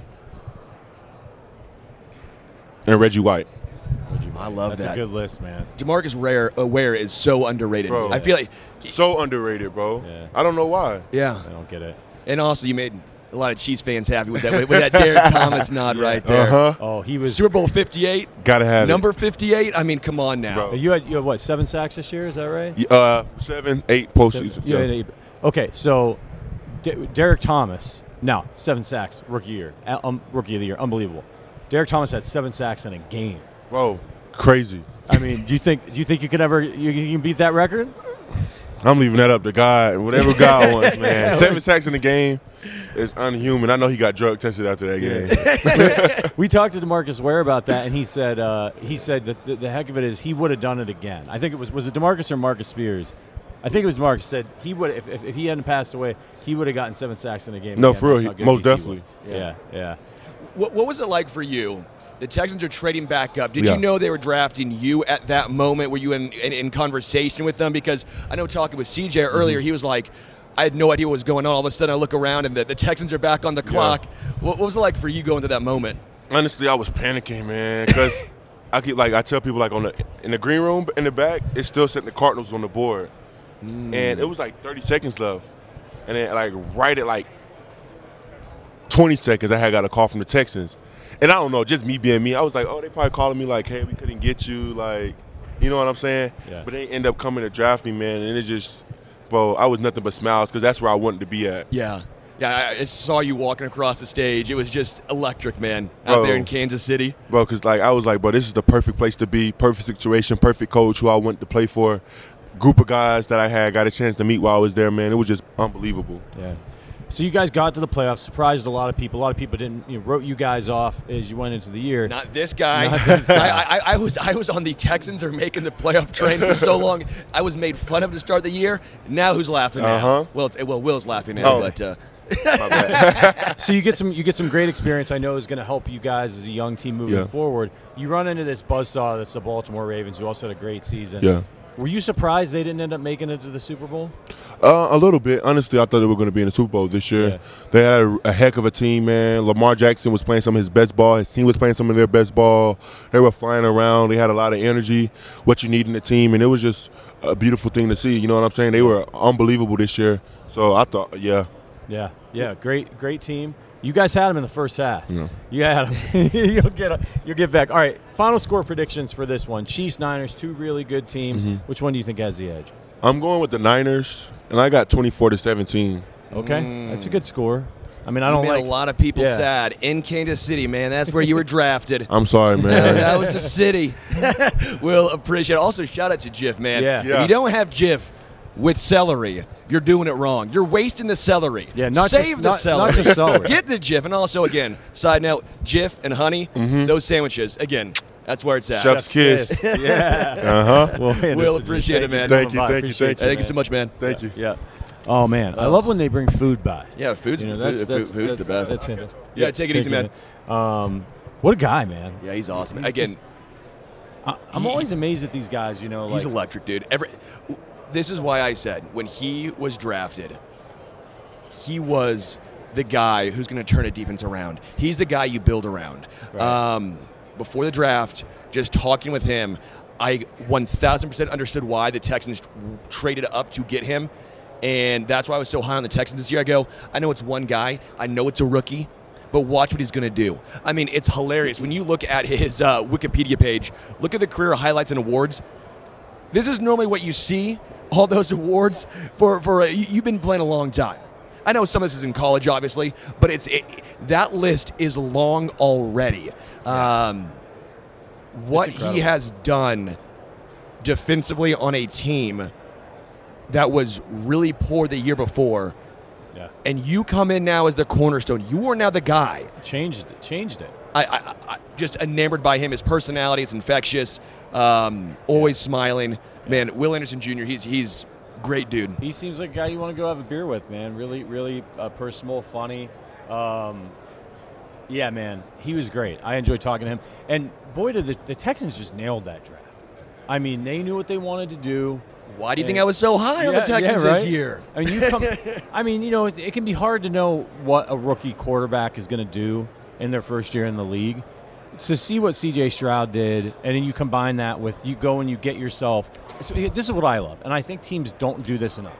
I loved how damn aggressive they were in that draft. They were said, "We're getting our guys." We're getting our guys. These picks are currency, and I think a lot of times, f- fans especially are like, "Well, the, the, we don't want to give up too many of our picks." It's like the picks are to get players. They're money spent like, and then they're like, "Well, we gave up too much. We gave up fourth, fifth rounds." How many, how many, how many Hall of Fame fourth round picks have there been? Well, it- use those. It's not even that. It, it- it's one of those situations where you win now. right. You win now. Again, not all the time. I think you need to save first and second as much as you can, obviously. Yeah. But let's be real now. It could end up being Kadarius Toney. It could end up being Tyson Jackson. I mean, not, not, not a knock against these guys, but but those guys aren't necessarily like they're not game changers. Clyde, like I love Clyde, great, solid player, but he's not a game changer. Right, right. Like like sometimes we get so caught up in the potential Yeah. Give me the now. Yeah. Get your guy. Yeah. Like if you know he can make an impact, like you believe that truthfully, go get it. Yeah. Like I think the Bears, to an extent, were a little scared last year. They could have had got Bryce Young. They could have got um, C.J. Stroud. Stroud, who I kept saying get C.J. Stroud. Yeah. But I'm sitting, I'm sitting back, going, I think they were a little scared. Sometimes you have to be aggressive. You have to say, you know what? Even if I'm wrong, at least I'm going out my way. Yeah. Right? Yeah. Because I, I think teams get, and GMs especially, they get so nervous going, well, if this if this is wrong, my my I, uh, my job's done. Yeah. And we've Dude, seen teams it- do that in the past. I mean, the 49ers benching Alex Smith for Colin Kaepernick. Like, I think Alex could have gotten them to the Super Bowl as well. But you, there's no denying during those seasons, Kaepernick was a really more, like, much more dynamic player. They damn near won that Super Bowl. That was not an easy decision to make. When the uh, when the Seahawks drafted Russell Wilson, they just paid a bunch of money to uh, who was it, Matt Flynn or somebody like, like you know, and people were like, oh, they're not going to start Russell Wilson this year. They did. Look what happened to them.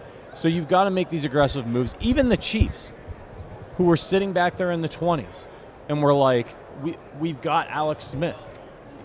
There were a lot of fans who did not like when they moved up to get Patrick Mahomes. Most were excited because the Chiefs hadn't taken a quarterback. We were in the- all excited in, the first round. Hey, not I- everybody. I was, I was in Philly for that. Not everybody. Well, all the Our- Chiefs fans that were there.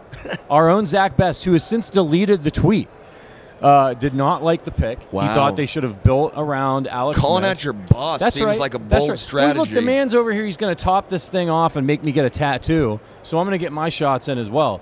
Uh, We're- he we're did close. Not, he did not like the Patrick Mahomes pick. He thought they should have kept building around Alex Smith. And uh, look what happened. In the arms of an angel. We're So we very Casey close. Hudson coming in. We are at seven hundred and sixty-five dollars. It's for a charity, Special Olympics. Get donate to the charity, and this guy's getting a tattoo. Uh, this is going to be a good one here. We got a betting analyst coming in, Casey Hudson. Hi, Casey. Hello, Patrick. good Patrick. morning. Nice Hi, to meet you. Thanks for coming by. It's a, it's a long, long reach It's there. I never know to do the fist bump or a handshake, and it's left-handed. I wouldn't have been offended either way. Okay. Exactly. Okay. Because I'm still getting my bearings. So Did you just get here? yes, It's Yeah. kind of crazy. Your first, like, It's- getting down in here. hectic because you got to like trot all the way to grab the badge. Then you have to do this circular check-in motion. It's then the you get up here. That's the worst part of this whole thing. They Right. make you walk, and if you leave, you gotta go all the way all back. the way around. back. I made that Yeah. mistake four times yesterday. You think I would have learned? Yeah. But then I was like starving. My stomach was eating itself, and I was like flipping a coin. I'm like, do I do it or do I not do it? I think Yeah. you're doing pretty good with only four. I think I think only four is actually pretty impressive. Thank you for making me feel better for my decisions yesterday. My parents are like, "Are you serious? Like, grab a snack, sit still." And I was like, "We know I don't do that." so, So Casey, you, you you're at Believe Stadium, BetQL. Is there anywhere you don't work? that's a great question. Um, I'm glad that people call and, and call me in to ask for my advice. Yeah. Uh, sometimes it could be questionable. Sometimes it's fabulous. We'll see how this conversation goes. But Yeah. no, it's it's fun, um, especially because you have your sports betting stuff, and then I work heavily in hockey. I'm on the ground with the Tampa Bay Lightning. Um, Nice. Do a lot of national stuff, NHL wise. So wherever I'm needed, I like to be able to call. what do you prefer? Betting football, betting hockey? Oh man, that's always such a taboo question because then people are like, "There's a ceiling Ah. for hockey," but I'm just such a hockey nerd, um, and I'm a numbers nerd too. So there's so many statistics and angles that you can do with hockey, but people are like, "That's too much. It's overwhelming. Just give us like the anytime score." So I love hockey for my nerdy reasons, Yeah. but football's probably easier. I'm, I'm not gonna lie. We need you on for this exact reason. You use stats and numbers. I use my gut. Now, not a good idea. I did last night in the blackjack table, Oh, and it oh my works for a little bit. Then all of a sudden, they're like, play by the book. I'm like, no, I'm going my gut. Okay, Yeah. a queen comes up. I'm busting. So this is why you're here to help us out. There we go. The guys tried to drag me to blackjack yesterday, and I was like, "No, I don't." I'm 'Cause you not know the feeling- numbers. Yeah, I was like, "I'm not feeling it." And they told me they're like, "Even if you get up, you can't leave the table because you can ruin the rhythm for everyone else." And I was like, "I cannot be responsible for everybody Yeah, else yeah. at one o'clock in the morning. Like, I'm questionable as is." So yeah, I just I rooted everyone on from the side, but. So so where did you grow up, and who did you grow up rooting for? Um, I technically grew up in Tampa. I was a military brat, so I was literally just born in Miami, and then we were off. Um, my dad had a long stint in Frankfurt, Germany for a while. So once we got our bearings, then it was Bucks and Lightning, and that's just been the hometown for me. I left for college for a little bit, came back to Tampa, and then just kind of got right back into the system. So nine years with the Bucks and six years with the Lightning. Do you speak a little German then? I could say Sprechen Sie Deutsch. Asking if anybody else can speak German, hoping that they don't say yes, because then now I look like the German speaker. Oh, no, no. Yeah, Yeah, of course. Exactly. Ein, ein bisschen Deutsch. okay. I spreche ein bisschen Deutsch, a little, a little bit, I yeah. can order like dry beer bitte, you know, like three beers, please. Like the, the important, The important things, exactly. The important things. Um, as far as obviously Sunday's game, uh, seems like you're pretty high on the Niners from a couple of other things you've been uh, you've been talking We've been watching. about. We've been we've been doing Oh, our research on you. I was hoping you guys were going to give me a clean slate there. Yeah. Um, yeah, because like yesterday I did FanDuel and they were like favorite props, and I went on a bit of a rant with the Niners, and they're like, "So you choose the Niners?" And before I could be like, "No," it was like commercial, and now we're Oh, off, and I was like, "Crap!" So I just chose the Niners. I run back to believe, and I was like, "Do I just lean it, guys?" And they're like, "Lean it." So of course, there's things that made me gravitate towards them, um, and that's the beautiful thing about Super Bowl. It can really go either way. That's why the spread is where it is. Um, it's going to come down to coaching genius, but it's also going to come down to the efficiency of players, not having those drops, making sure those plays are executed well. So I was like, you know what? I'm going to stay with the Niners. Yeah. So you mentioned the line. Do you think? Uh, last I checked, it was plus two Mm-hmm. 40, uh, for for the Chiefs. Um, what do you think? Is that the right Is that the right yeah, line? I, w- um, I saw some things that I think came down to about plus uh, one and a half. And of course, I can see that. That's why playing with the spread in Super Bowl is probably not my favorite thing. uh, so clearly, at this point, I'm probably taking Niners money line. I'm hearing a lot of great things about alternative money lines, and I actually really love the sound and look of that. Um, Joe Cirillo broke down an alternative money line for the Chiefs yesterday that was actually quite brilliant. Obviously, I can't choose the Chiefs now, um, but yeah, money money line for the Niners is where I'm at. Y- You can do that if you want to with the Chiefs. We won't tell anyone. uh, how hard is it though for the betting market to try and adjust for what the Chiefs have done in the playoffs? Because this looks nothing like they did during the regular season. Yeah. I think it's been very difficult for people to be like, is this the same team, or are they a team that just is able to turn it on come playoff time? And a lot of folks that we've talked to is like, how do you adjust for Patrick Mahomes? Yep. Because he also looks like a different player now in the playoffs. Because regular season, we all are talking about a little bit of a down year. Obviously, the mm-hmm. receivers and the drops, but for him personally, putting the ball in harm's way a little more often. So far, the playoffs in three games, zero turnover-worthy plays. How do you adjust betting market-wise? What looks like a completely different team. that's where I become you and I start to go with my gut because you're you are talking about a team that they are an improv backyard football style team. And the most scary thing about it is the fact that it's not just Patrick, Mahomes that's backyard style improv. It's Travis Kelce who creates a completely different route in the blink of an eye and they're just synergistic with each other and understand it. Uh, you got some players who started to get in rhythm with that but I think what kind of got them off kilter this season is you know uh, Kadarius Toney Skyy Moore. These guys were supposed to step up and kind of like elongate their role and they didn't pan out. Um, they weren't trustworthy in a sense. They weren't able to match the energy and tempo of Patrick Mahomes and the rest of the core with the Chiefs all that to say, I know that the spread and everything is in favor of postseason for the Chiefs, and like in hockey, we call it like a whole different. Like postseason is an entirely different season. Yeah. Everything that happened before that doesn't exist, doesn't count, and I think that's the clean slate everyone's giving the Chiefs. Where I struggle with that is that the, what the Niners did the last two weeks is it sexy? No, but to be so consistent throughout the season, you're going to have to have a small digression, and I mm. think that if they can just match tempo with what they did four, five, six weeks ago, they are the team to win this battle. Yeah. What do you think about the coaching edge in this one? Obviously, any experience edge. The Chiefs, four out of the last five Super Bowls, they've won two of them. Andy Reid's coached in Super Bowls. They've got Steve Spagnuolo on defense. Kyle Shanahan's no no slouch. He's a great mm-hmm. coach. He's been to the Super Bowl as well. But you've got Patrick Mahomes versus Brock Purdy playing in his first you know first Super Bowl. Do you think that that edge might tilt things in favor of the Chiefs if it gets close? Yes, because if it gets close, you've got Andy Reid, his experience, his accolades, and the fact that he's got this superior hat of tricks, Yeah. and you don't know what's going to get pulled out the last minute. Kyle Shanahan is still pretty brilliant in my book, um, but he could be a little bit more like keep it simple, stupid. And if he sticks to a plan so much and can't go outside of that plan to match the creativity of the Chiefs, that's where the Chiefs will edge. I really like the uh, the improv and then bag of tricks. I'm now I'm now picturing Andy Reid as like a clown, A magician. or, or a magician. Uh, maybe not a clown. Uh, let's go magician. Yeah, he's definitely a Uh, or, magician. or trying to picture Andy Reid doing improv. That has to be a sight. I think he'd be brilliant. I think he'd be really Some good. of his press conferences are so genius. I'm like, just throw him a line and see where he goes with it. We're looking forward to the challenge of playing. That, Yes. that, that's that's always what it is. Do, do you have any prop bets that you're really intrigued heading into this game? Yeah, uh, props are probably my favorite thing and Okay. make me feel more sane when it comes to breaking down this matchup. Uh, the first one that I lean to is George Kittle. They had his reception sitting at three and a half, which just blew my mind. Uh, when Brock Purdy first got the crown of the 49ers team last season, who was his trust fall? It was George Kittle. And it wasn't always just the short up the middle passes, it was these chunk plays and these maniac plays that George Kittle was doing. So you have this dynamic, you have this connection, and you have this trust between Purdy and Kittle. And they haven't tried to work Kittle in too much. They've used him more for blocking to help the offensive line because obviously the O line needed help.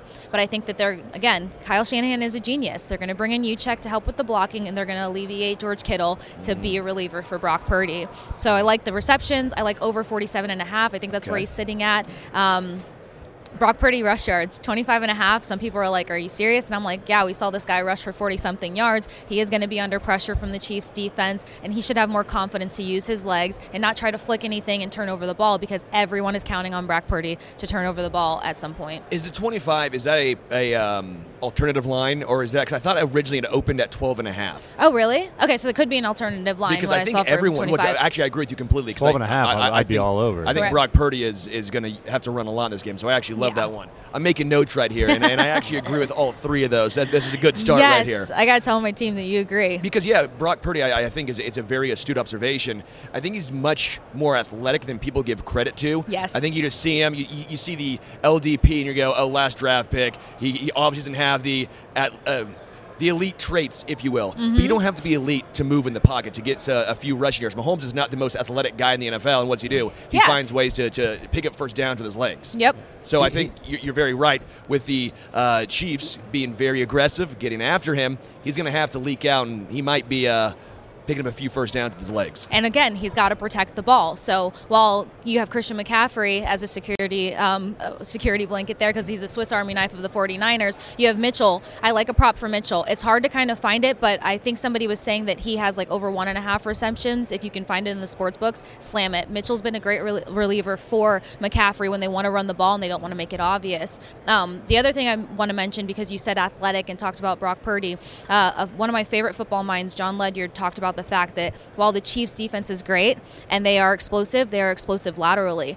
Protecting vertically is going to be a challenge for them because they don't really have the athleticism. They're great players, but they're not athletic. George Kittle can explo- ex- exploit that and expose that. Um, Aiyuk might get tied up sometimes, but he's also somebody that can really go vertical and force them to play against their comfort zone. So if the Niners are able to ramp that up and lean on that athleticism, we're looking at another edge.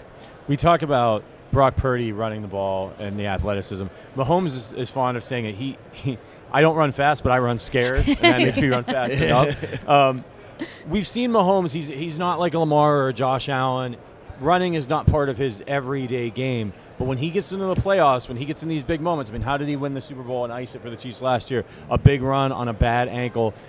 What do you like him to take off a few times in this game to try and go get first downs because he knows this is it, last game of the season, everything on the line? Yeah, if things get a little complicated in the red zone, I, I would think that he would want to use his legs in that moment. Where the Chiefs will benefit here is that every team that goes up against the Chiefs is like blitz heavy, blitz heavy, blitz heavy. That's what the Bucks did when they won. Yeah. Um, but this isn't a blitz heavy Niners defense. So he's going to have some time uh, to tamper in the pocket there, probably take a few steps and try to find his target. Um, so I see that happening more so in the red zone, but I do like his rush yards as well because with this game being as, as close as it will be, again, it's going to come down to being creative and making those split decision moments. And Patrick Mahomes might not be the fastest, but he has an advantage I don't have longer legs, and that'll give him yards that other people can't get all the time. Yeah, the scared part though I have down. Running scared. Oh, I that, that, that understand. be me. Yeah, okay. Uh, very serious question here. This is super serious. Mm-hmm. Um, should we be betting on if Travis Kelce is going to propose to Taylor after the game? If you're betting no and the money value is high, sure. Um, betting yes. I look, their story is great, and I'm glad that it's legit and it's real and all the things. But if they end up proposing to one another, Travis would have to be like the most insane guy. Yeah, that'd be nuts. She she's not even one year removed from her previous engagement, and then the song comes out, and then they're tying it to like his WhatsApp and stuff. Like, there's just too many. Oh. it's been like eight weeks. It's been yeah, like they've 2 been, months. They haven't, Yeah. they haven't been dating that long. What is Uh, this? Not long enough. It's like Pamela Anderson and Tommy Lee back in the day. Yeah. Like, there's like Yeah. no way. That's Hey, I mean, look, long when it's love, it's love, right? But I mean, I yeah, I don't know. I You I, can be I, patient though. You could be a little bit more patient. I have read that the books could really take a bath if Travis Kelce wins MVP, just because of all the extra money coming on Travis Kelce props with with the Swifties. Do you see that as a possibility? Would you take that bet? Like, is Yeah. take a flyer on Kelce? Yeah, I would because you know that everybody wants to get in on the action. Yeah. Um, look at what before Taylor Swift became too much of a name in the conversation for the Chiefs. You can always count on Travis Kelce to find the end zone. So just imagine um, how heavy that was already hammered, and now you've got all of her fan base coming in on that, and then like the whole Gatorade being red because of her album and all the tie-ins. There's just so much value in just going with Travis Kelce in so many ways. It, it- and the beard he has now, we saw it at opening night. Oh, I hate that, it. That, well, that, that's a, a man who's very comfortable in his relationship. That's a man who's not. That's trying when you to realize the relationship anyone. was real. Because he didn't real. have to keep it kept. Because you know, women complain Yeah. when they've been with a guy for a year. You're a couple months in and sporting that. So oh yeah, my fiance. I don't think she likes the mustache, but I, you see, you have to use some certain certain things here. I go, well, I, w- I had a mustache last year, and the Chiefs won the Super Bowl. So oh, I'm so sitting you here use going, superstition. I just wanted a mustache. Oh. So I, I pretended to be superstitious to grow the stash back out. Gotcha. Thank Yeah. you for giving me a heads up on what to look for. What do you think of these like these fun bets like the national anthem length, the Gatorade color? The Gatorade color is the one that cracks me up because there's somebody in that locker room with a huge amount of power.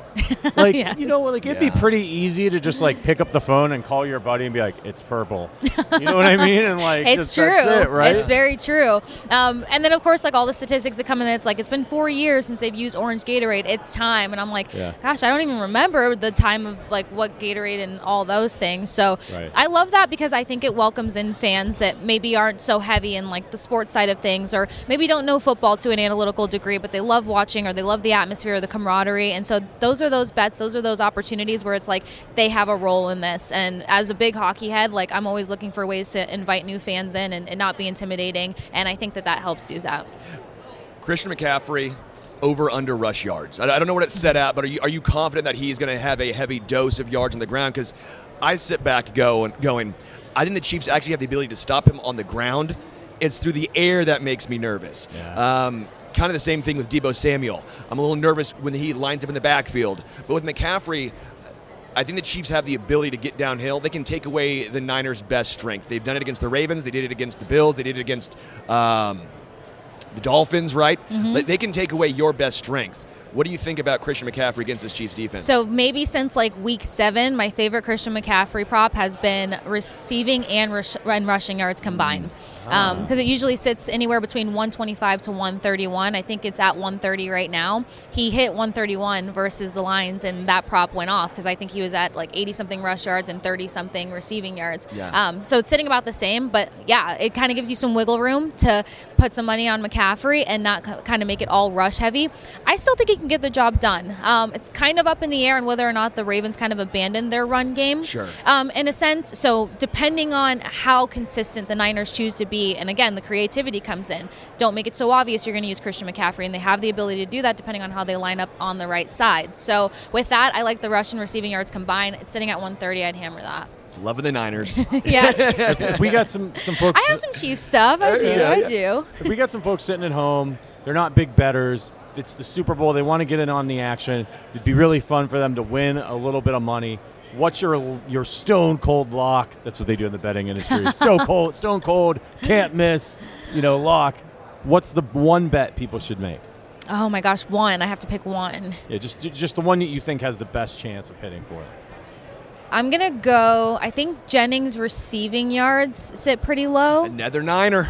Yeah. Another Gosh, Secret I thought of it too. fan over. Gosh, Uh, no, Bucks. my Bucks fans are upset with me Yeah, right now. yeah, It's not a nice place to be. Um, you know what? No, I'm going to switch that. I'm going to take uh, Rice for over 67 and a half receiving yards, and I'm Oh, taking okay. that because he sits top five in the league for yards after catch, and they're going to need that. They're going to need those gritty plays, um, and I think that he can get those extra yards. We saw Juju help the Chiefs in the Super Bowl last year, um, 53 receiving yards. A lot of that was YAC yards, um, but he was a big reliever when Travis Kelce got locked up or anybody else. And Yeah. again, Chiefs are kind of working with roughly three targets.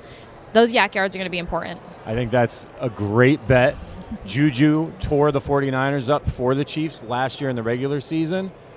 Rice has stepped into a similar role for Casey this year. Um, Casey Hudson.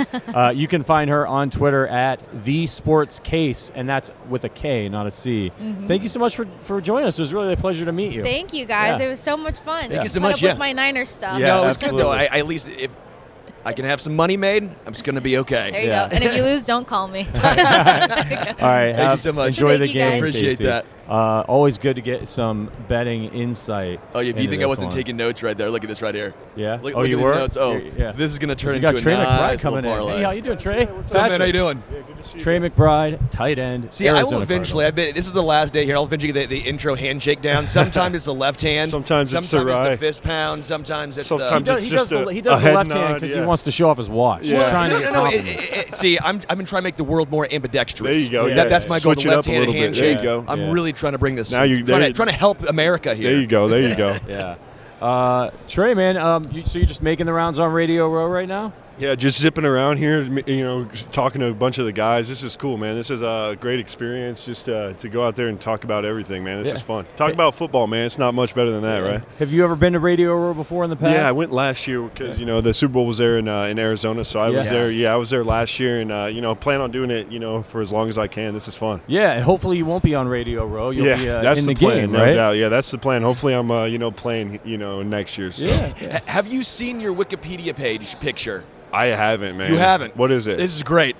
It's, it's Oh, you. that, it looks man. like in high That's school. in high school. Yeah, it's a high It- school high basketball school game. basketball. I was a game. That was a game winner. I think I had. Was that a game yeah, I was all jacked up. You know, Yeah, you were hitting the gym too back in high school. I mean, seriously, that, that's, That's not a high school bod, right? That's That- that- that's the dude that's putting up 35 a game. That's the guy that I go up in high school. and Yeah. Why am I? Why, is he who on the is this floor with kid? me? Yeah, yeah. Did you ever have a, a decision to make in regards to deciding between basketball and football, or was it always going to be football? It was actually baseball and football for me. I wasn't Really? for me basketball. I was good at basketball. I just wasn't quite tall enough to, to do what I, I was a center, you know. And, Sure. But I wasn't a seven. You know, I'm going against seven footers in college. I'm not doing all that. So Yeah. for me, it was baseball. I love baseball. I was a really good baseball player, and actually.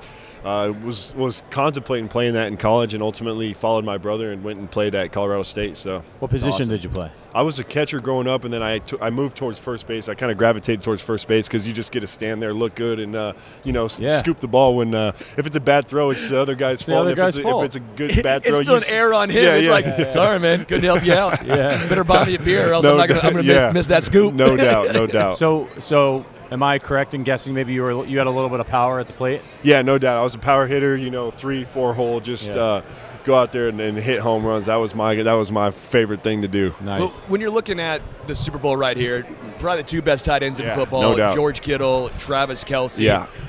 What do you take away from these two guys in particular? Because they do it very different ways as well. Yeah, for me, this is a cool game for me because you get two of the best tight ends in, a matchup that's at the highest level, right? So these guys are two totally different players. You know, Travis Kelce's like a finesse guy, a guy who's going to get open, find zones, things like that, and just make plays.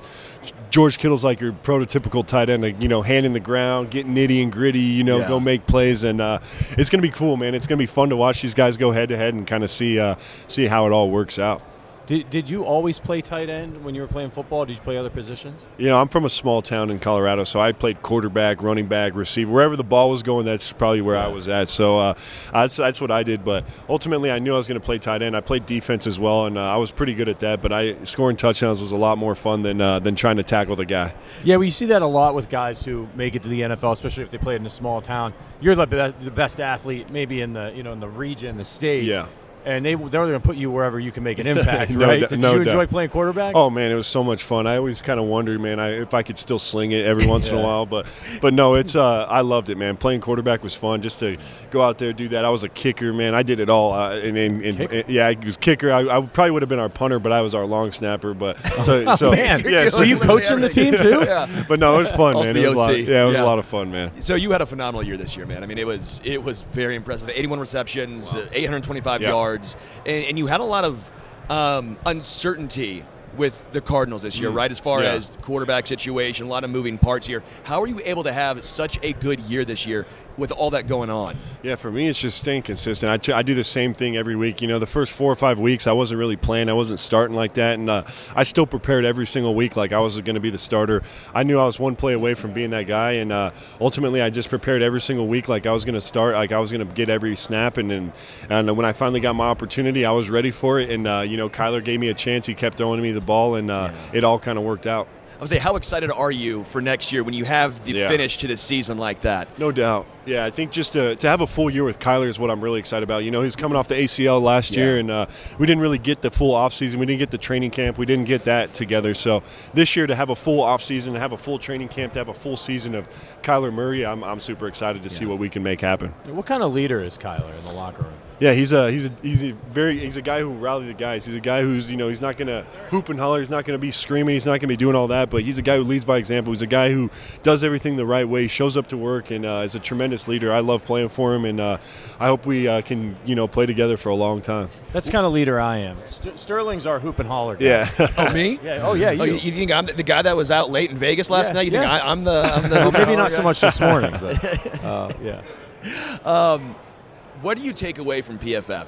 because I know PFF's been a pretty hot topic. Uh, some players love it, Yeah. some don't. Um, PFF loves you, right? I think it, it, it actually kind of you what you see, and then PFF um, backing it up. Do you ever get excited when you see those analytical accounts?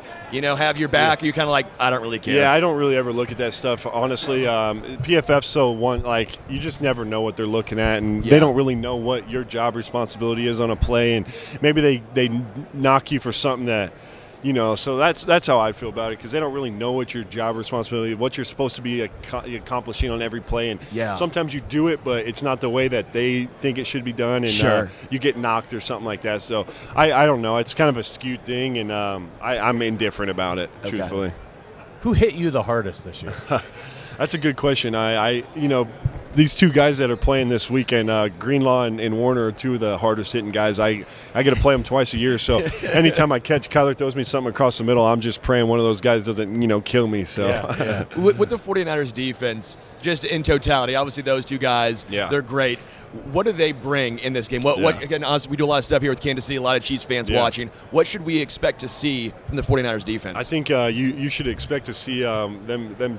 They got to do something with Travis, right? They got to stop him. They got to slow him down, and whether that's chipping him, whether that's putting, you know, pressing him up, you got to slow him down a little bit, and uh, and that's exactly what I expect him to do. You know, he's uh, a great player that can take over a game, and, and if those two can get rolling, it, it could be uh, dangerous. So I, I expect them to to try to shut him down for sure. A lot of times when, when teams want to try to do that to a tight end like Travis Kelce, uh, the Chiefs will put Kelce in motion Yeah. uh, so that they can't get to him off the line. Do, Yeah. do the Cardinals use you that way at all this year? And do you like that? Do you like to be in Yeah. motion rather than being state? Yeah, it's definitely a, a huge uh, advantage for us because we can motion across. We can kind of see if they're following us, if it's going to be man. You can kind of get an indicator of what they're going to do a little bit before they do it.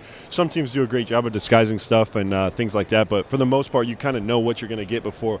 And, to, and to motion you and to get that, you know, off press to make sure you can get a release, that's huge. And uh, the, the Chiefs do a great job with that for Travis because uh, he's always open for sure. We got a uh, comment here that I want to get to. Uh, appreciate you, Savannah. It says is from Greeley, Colorado. Went to Colorado State. Now Yeah. he's in Phoenix, which is where uh, Savannah lives as well. What do you think of living in the Valley of the Sun? Yeah, that's a that's a great question. It's a lot different than uh, than than uh, Colorado. I, I love I love Arizona. It's been it's been phenomenal. I uh, I just bought a house there, so I'm I'm Nice. good now for for Put- good. putting some roots yeah, down there. Yeah, putting some roots down there. No, it's it's phenomenal. Arizona's a great place. Uh, there's no better place to be in the winter. You know, the winters there are phenomenal. You get sunny and 75 every day, and uh, it's snowing back in Colorado. So there's no uh, no better place I'd rather be right now than, than Phoenix. All right, so obviously the 49ers are y'all's rivals. Yeah. How how do you expect the Chiefs to try to attack this 49ers defense? How did you guys try to attack? The thing about this defense, man, is they're they're stacked from top to bottom. They got talent everywhere, right? You got Nick Bosa on one side, and if you get lucky, you don't have to block him. You got Chase Young on the other side. He's a yeah. phenomenal player too. So Yeah. you got two of the best linebackers inside with you know Greenlaw and. Uh, and Warner, you know, so they're just a phenomenal team. But I, you know, I don't really know what they're going to bring. They're going to, like I said, they're going to try to stop Travis. They're going to do something for him. But for me, it's just I'm excited to see these two, these two tight ends go and, and, and compete. Man, this is going to be a lot of fun, and it's going to be a great matchup. Do you, When you watch the game, are you just so f- hyper focused Yeah, on the tight that's end? all I do, You're, you're, man. you're like, I don't care where the ball is. I'm, wa- I'm watching the tight ends. That's how I watch football now, man. I just follow. I find the tight end, and uh, whatever he does, that's uh, that's what I watch. If he's run blocking that play, I'm watching the guy run block for, for six seconds or whatever. So I just watch those guys and uh, and watch them get after it. So your team 12, 13 personnel. Oh, 12, that, that's your- 13 for for yeah, absolutely, man. That's how every team should play. what was the transition like from college to the NFL? It seems like tight ends typically, obviously now there's been a little bit of change now. It takes a year, or in your case, you know, some of it's opportunity, of course. But like Hockenson, for example, he's now one of the best tight ends in football, but it took him a few years to get there. Yeah. Um, I, I always think that tight end is one of the hardest positions to really get a feel for. There's a lot that goes into it. What was that transition process like for you? Yeah, for me, it's just uh, that you jump from year one to year two is, is huge. You know, you just get the speed of the game down, the how everything runs. You kind of get a feel for for the NFL, and uh, and then in year two, you kind of know what to expect. You kind of know what you're going to get yourselves into and things like that. So it's uh, it's very cool, man. Um, but I, like you said, it's a lot of it is opportunity as well. You know, having the opportunity to go out there and, and for Tyler, Kyler to trust me to throw me 12, 13, 14 balls a game is uh, is another thing too. It's also great for fantasy. Uh, in your opinion, who is the goat tight end? Yeah, there's so many. Uh, you know, goats a, a tough one, but you know, I, I think Travis is doing it at a high level. You got Gronk, you know, who's done a, a, a. There's so many great guys, but in my era, man, I love watching Gronk growing up, and then now it's Travis Kelce's just kind of running the show. He's he's so good. He gets open and he does it at a very high level. So uh, my era, man, it's probably those two guys that, that, that carry it. How much do you like also Gronk, Kelsey, and, and to an extent even Kittle? They're making tight end kind of Yeah. the sexy position. Like it's a lot more visual now. Like Yeah. I think back in the day, everyone knew Antonio Gates, Yeah. Tony Gonzalez, obviously, right?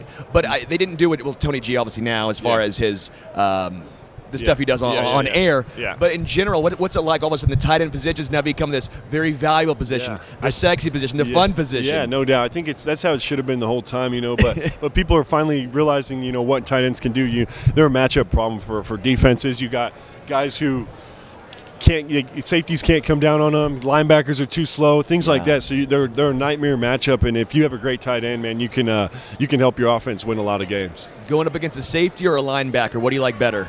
Probably a linebacker. You know, obviously they're a little bigger and stuff, but you, I usually have the speed advantage Yeah. on those guys. So if I can get by them, it's usually uh, you know. But they're a little more physical than the uh, than the than the safety. So you got to pick your battles for sure. All right, we know you got some other tables to get to.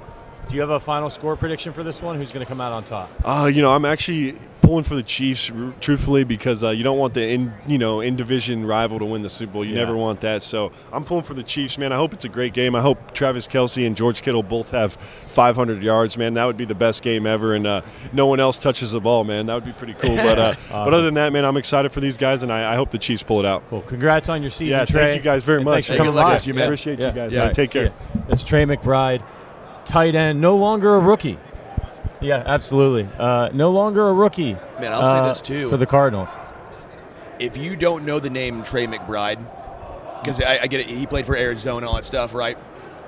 Know the name now, because Trey McBride is going to be one of the next really good tight ends in the NFL. Like Yeah. the next iteration with the Hockensons, with the Sam LaPortas, right? Yeah. I think that's a name that's going to be in there as well.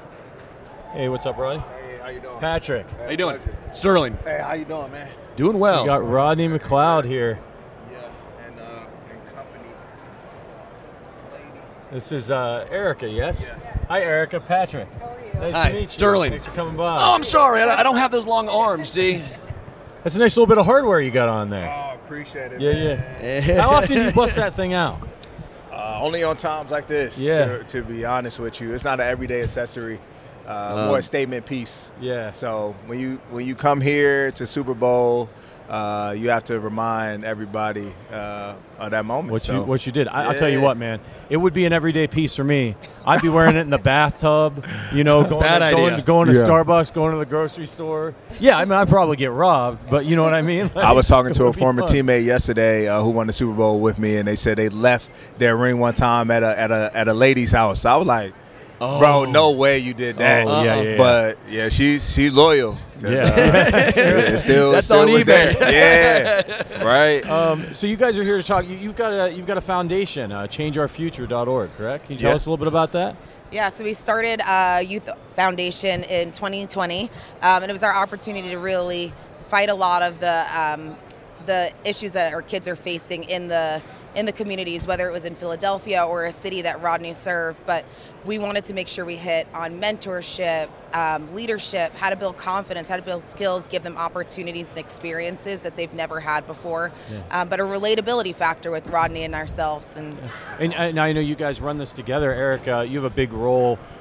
What are some of the challenges that come along with with running uh, Change Our Future? Oh, that's me. That's you. there's this no. Um, no it, it's great. I mean i think there's a lot of a lot of pressures regardless when you're running anything and you call it your baby and it's your Yeah. passion. Um, but it's juggling a lot. During the season rodney's extremely helpful even though he has a busy schedule. It's getting on meetings meeting new people making partnerships. There's incredible people doing big things all across your neighborhood. It's connecting with them because a lot of us have the same passion to give back to the youth um, and bring them through the ropes. So it's how do we how do we work together? So i think that's the hardest part is connecting with other genuine people that really want to serve the community. Do you all apply for a lot of grants?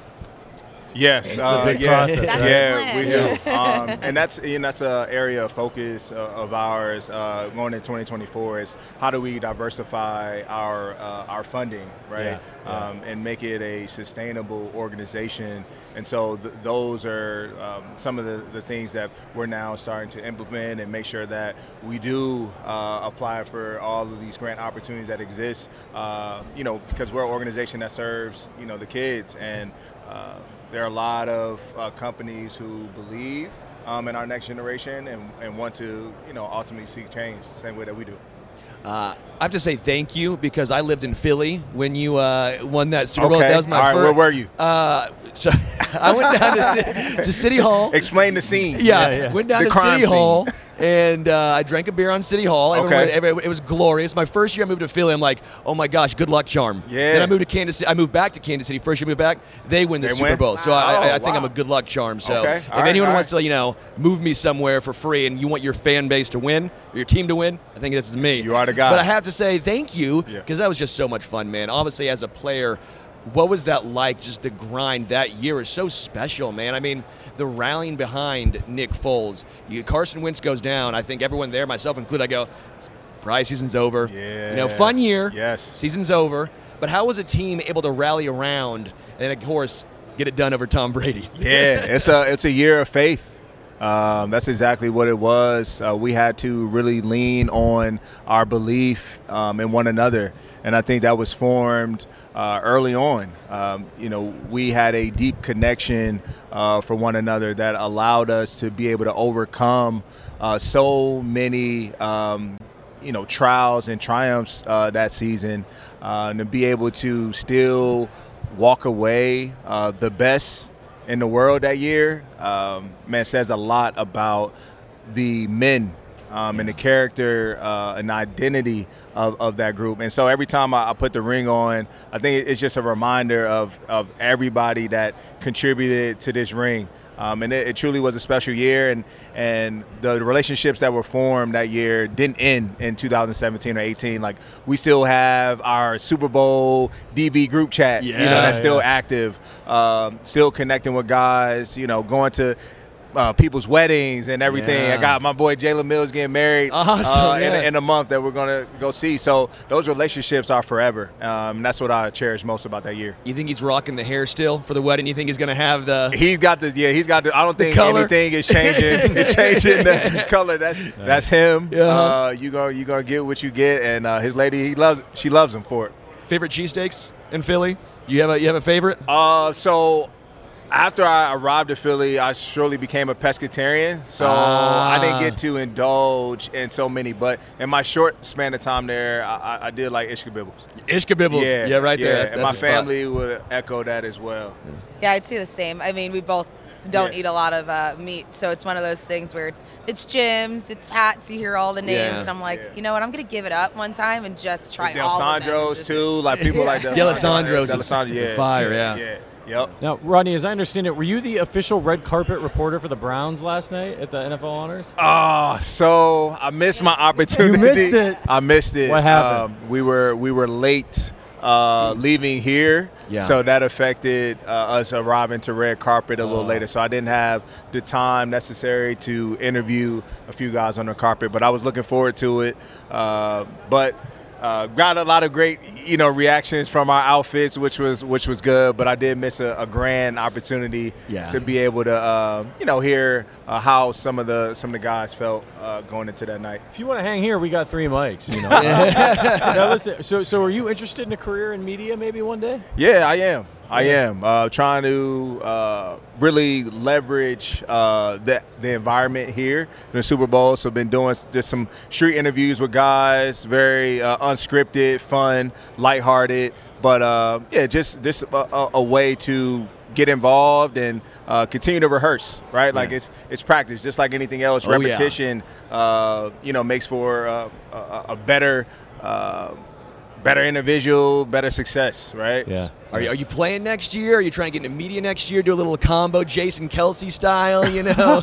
Yeah, I, I am doing a combination right now, uh, taking on any opportunities that that arise. Uh, Yeah. I think that's that's why I ended up playing 12 years, is because uh, every opportunity that struck, uh, you know, I always capitalized and was ready for it. So take, taking that same approach in media. Uh, but next year, I, I would love to return. Uh, her lucky number is 13, so we're going to see. We're going. True, true, true. Uh, we're going to see what God has in store for us. Yeah, you were part of a ferocious Browns defense this year. What made you guys so dominant? Uh, I, I, think it, it, really had a lot to do uh, with with again uh, the the men uh, that were placed into that locker room, uh, the the mindset that we all possess, um, and the the willingness to uh, put it all on the line for your brother. Um, and you saw how how fun the game was for us, and and and, and that that feeling was also envied on a, on a, from a lot of other teams. Yeah. You know, because of the amount of celebrations, the way that we bonded, um, and then that tra- that just translated into us having great success this year. So, um, you know, again, it, it, reminded me a lot of Philly, uh, just because of the amount of injuries yeah. that took place this year and how we never we never wavered. We Yeah. didn't flinch. We just kept going, uh, and that is just the resiliency of the entire team. When when Joe Flacco came in, it kind of is reminiscent because Nick Foles, Nick, right? in- It was the same. Were, were you just We're- sitting here like like me and no, her, This we're happened like, twice. we're like, Flacco Yeah. might might do it. He's giving us a lot of Nick Foles Yeah. right now, and I'm, I'm I'm liking what I'm seeing. So playing for four different teams, how hard is that to try and get used to the scheme? You know, I think a lot of times as fans, even media, we don't always adjust for guys, especially earlier on. I mean, Yeah. eh, you're just all of a sudden saying, "Oh, well, they were good here," but sometimes it's a different system, different scheme, obviously different coordinator. What is that like transitioning? Yeah, scheme matters. It, it, it does matter a lot. Um, you know, the the good thing about the game, there's especially a defensive player. There's only but so many coverages you can possibly run, but it's the way that uh, certain coordinators construct uh, their their schemes. Uh, but I, I think the hardest is the language. Uh, you, you're still, you know, a guy like myself who was in Philadelphia for six years, and then I go to Indianapolis, and we're running maybe a couple similar coverages, but the the language, the code words that I would say, you know, when I had to come down left and right, or we're working combinations, were different, and I found myself repeating what I was, you know, what I was used to, Yeah. because it's just ingrained in you. It's just it's just a, a habit that was formed. So I think that's the most difficult part uh, about it. Ultimately, is is, is the language uh, within each scheme, and then how it's also constructed a little bit. Erica, when, when he comes home, is he talking in, in, in football talk? He's just giving you the the, the coverages. Um, not really. I mean, he is attached to his iPad and watching plays like all night long.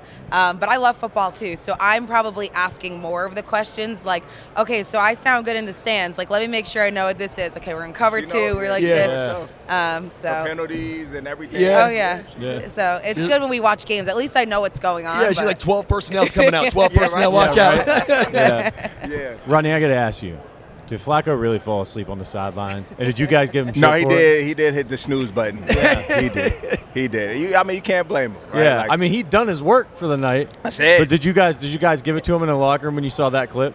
We did. Yeah. We did. You know, and I mean, he, he embraced it. Flacco is an incredible uh, teammate.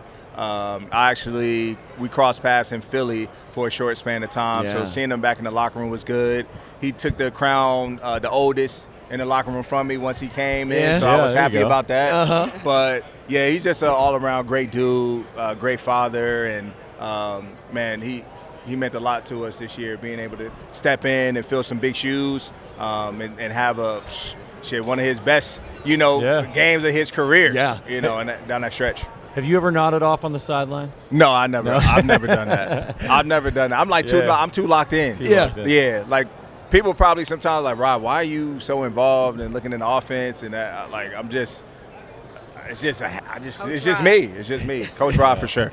Yeah. Uh, Have you ever gone up against Gronkowski as he walks by right there? You ever have to Yeah, t- yeah, tell Lock? yeah, I guess yeah. you would have also in Super, the Super Bowl. yeah. I think one of the first plays they threw an over route to him. You know, classic Tom Brady over the middle, about 15 yards. Had to make a a, a, a touchdown saving tackle against Yeah. him. Uh, but he's he's one of the best. You know, as we know. too? Uh, the last play had a little bat down, but earlier in the game though. Early in the game. Who, yeah. who was who was the hardest guy you ever had to go up against? Was there a certain guy you And played what, multiple what skill times? group? What skill group? Yeah, I was to say because it could be a little bit of anything, right? You could be Yeah, receiver, running could be a back running back. wise, Adrian Peterson, Marshawn Lynch. Yeah. those were two uh, in their prime, very hard to stop. Um, and then I think on the receiver front, Antonio Brown, Odell, Julio Jones, uh, all all very impressive. So they all create, they're all dynamic in their own, and they and they um, you know create different areas of, of, of, of issues for you as a defender. There were some really strong and stout defenses in the AFC this year. Obviously, the Browns, Baltimore was really good. What's your take on Kansas City's defense? I feel like they were a little underrated all season long, and then you see them go up against Buffalo, Baltimore Yeah. in the playoffs and show out. Do you think those guys were underrated throughout the year? I, I believe so, and I, I think that's uh, that's been my focus on why um, I feel Kansas City will win is because I think their defense now um, is is no longer the question mark. Like Yeah. they're the answer. Yeah. Um, they've done it countless times throughout the season. Mahomes hasn't been hasn't put up a 40 point games. When you Mhm. look at it, it's 24-17. It's a Yep. grinded out type of game, and they're now comfortable um, in that in that new role. Uh, whereas a couple years ago, you would say they're but don't break, right? Like Yeah, totally. you have a lot of worry about that defense. It's whoever has the ball last. But now you see them getting countless stops over and over again, similar to how they won, how they ended up here. Uh, they had to stop Lamar Jackson. I don't know how many times, Yeah. right? Um, it- because the Baltimore defense was stout. So I think they're up for the challenge, and, and like anything else, defense wins championships. Would you ever consider going over to KC and uh, playing for Steve Spagnuolo? Uh, Steve Spagnuolo is a is a great coach. Um, I, I, I think, you know, I've seen a lot of uh, players I know have great success in that scheme, uh, but you know, it's a winning and winning environment, winning culture over there. So I think anybody, would, Uh-huh. would- Yeah. if they had an opportunity to go over there and play with Mahomes, Yeah. they're just gonna put you in the best chance possible to to end up uh, possibly with a ring. You hear that, Brett Veach? Give this guy a call. When when it comes to Isaiah Pacheco and how he runs, when you see him, are you sitting there like, man, I do not want to tackle that? Yeah, I know you can't have that on the field, but like those high No, knees. he, he runs explosive. He's a little jitterbug. Yeah. Uh, he always uh, is, is moving forward, keeping his legs going, and he's been a very intricate part as to why um, they're also winning. Yeah. Um, and, and so I'm looking forward to him having uh, a, a game himself. But yeah, Pacheco's made a, a lot of splash in such a, a short period of time in his league. Yeah. All right, so you already told us you think the Chiefs are going to win.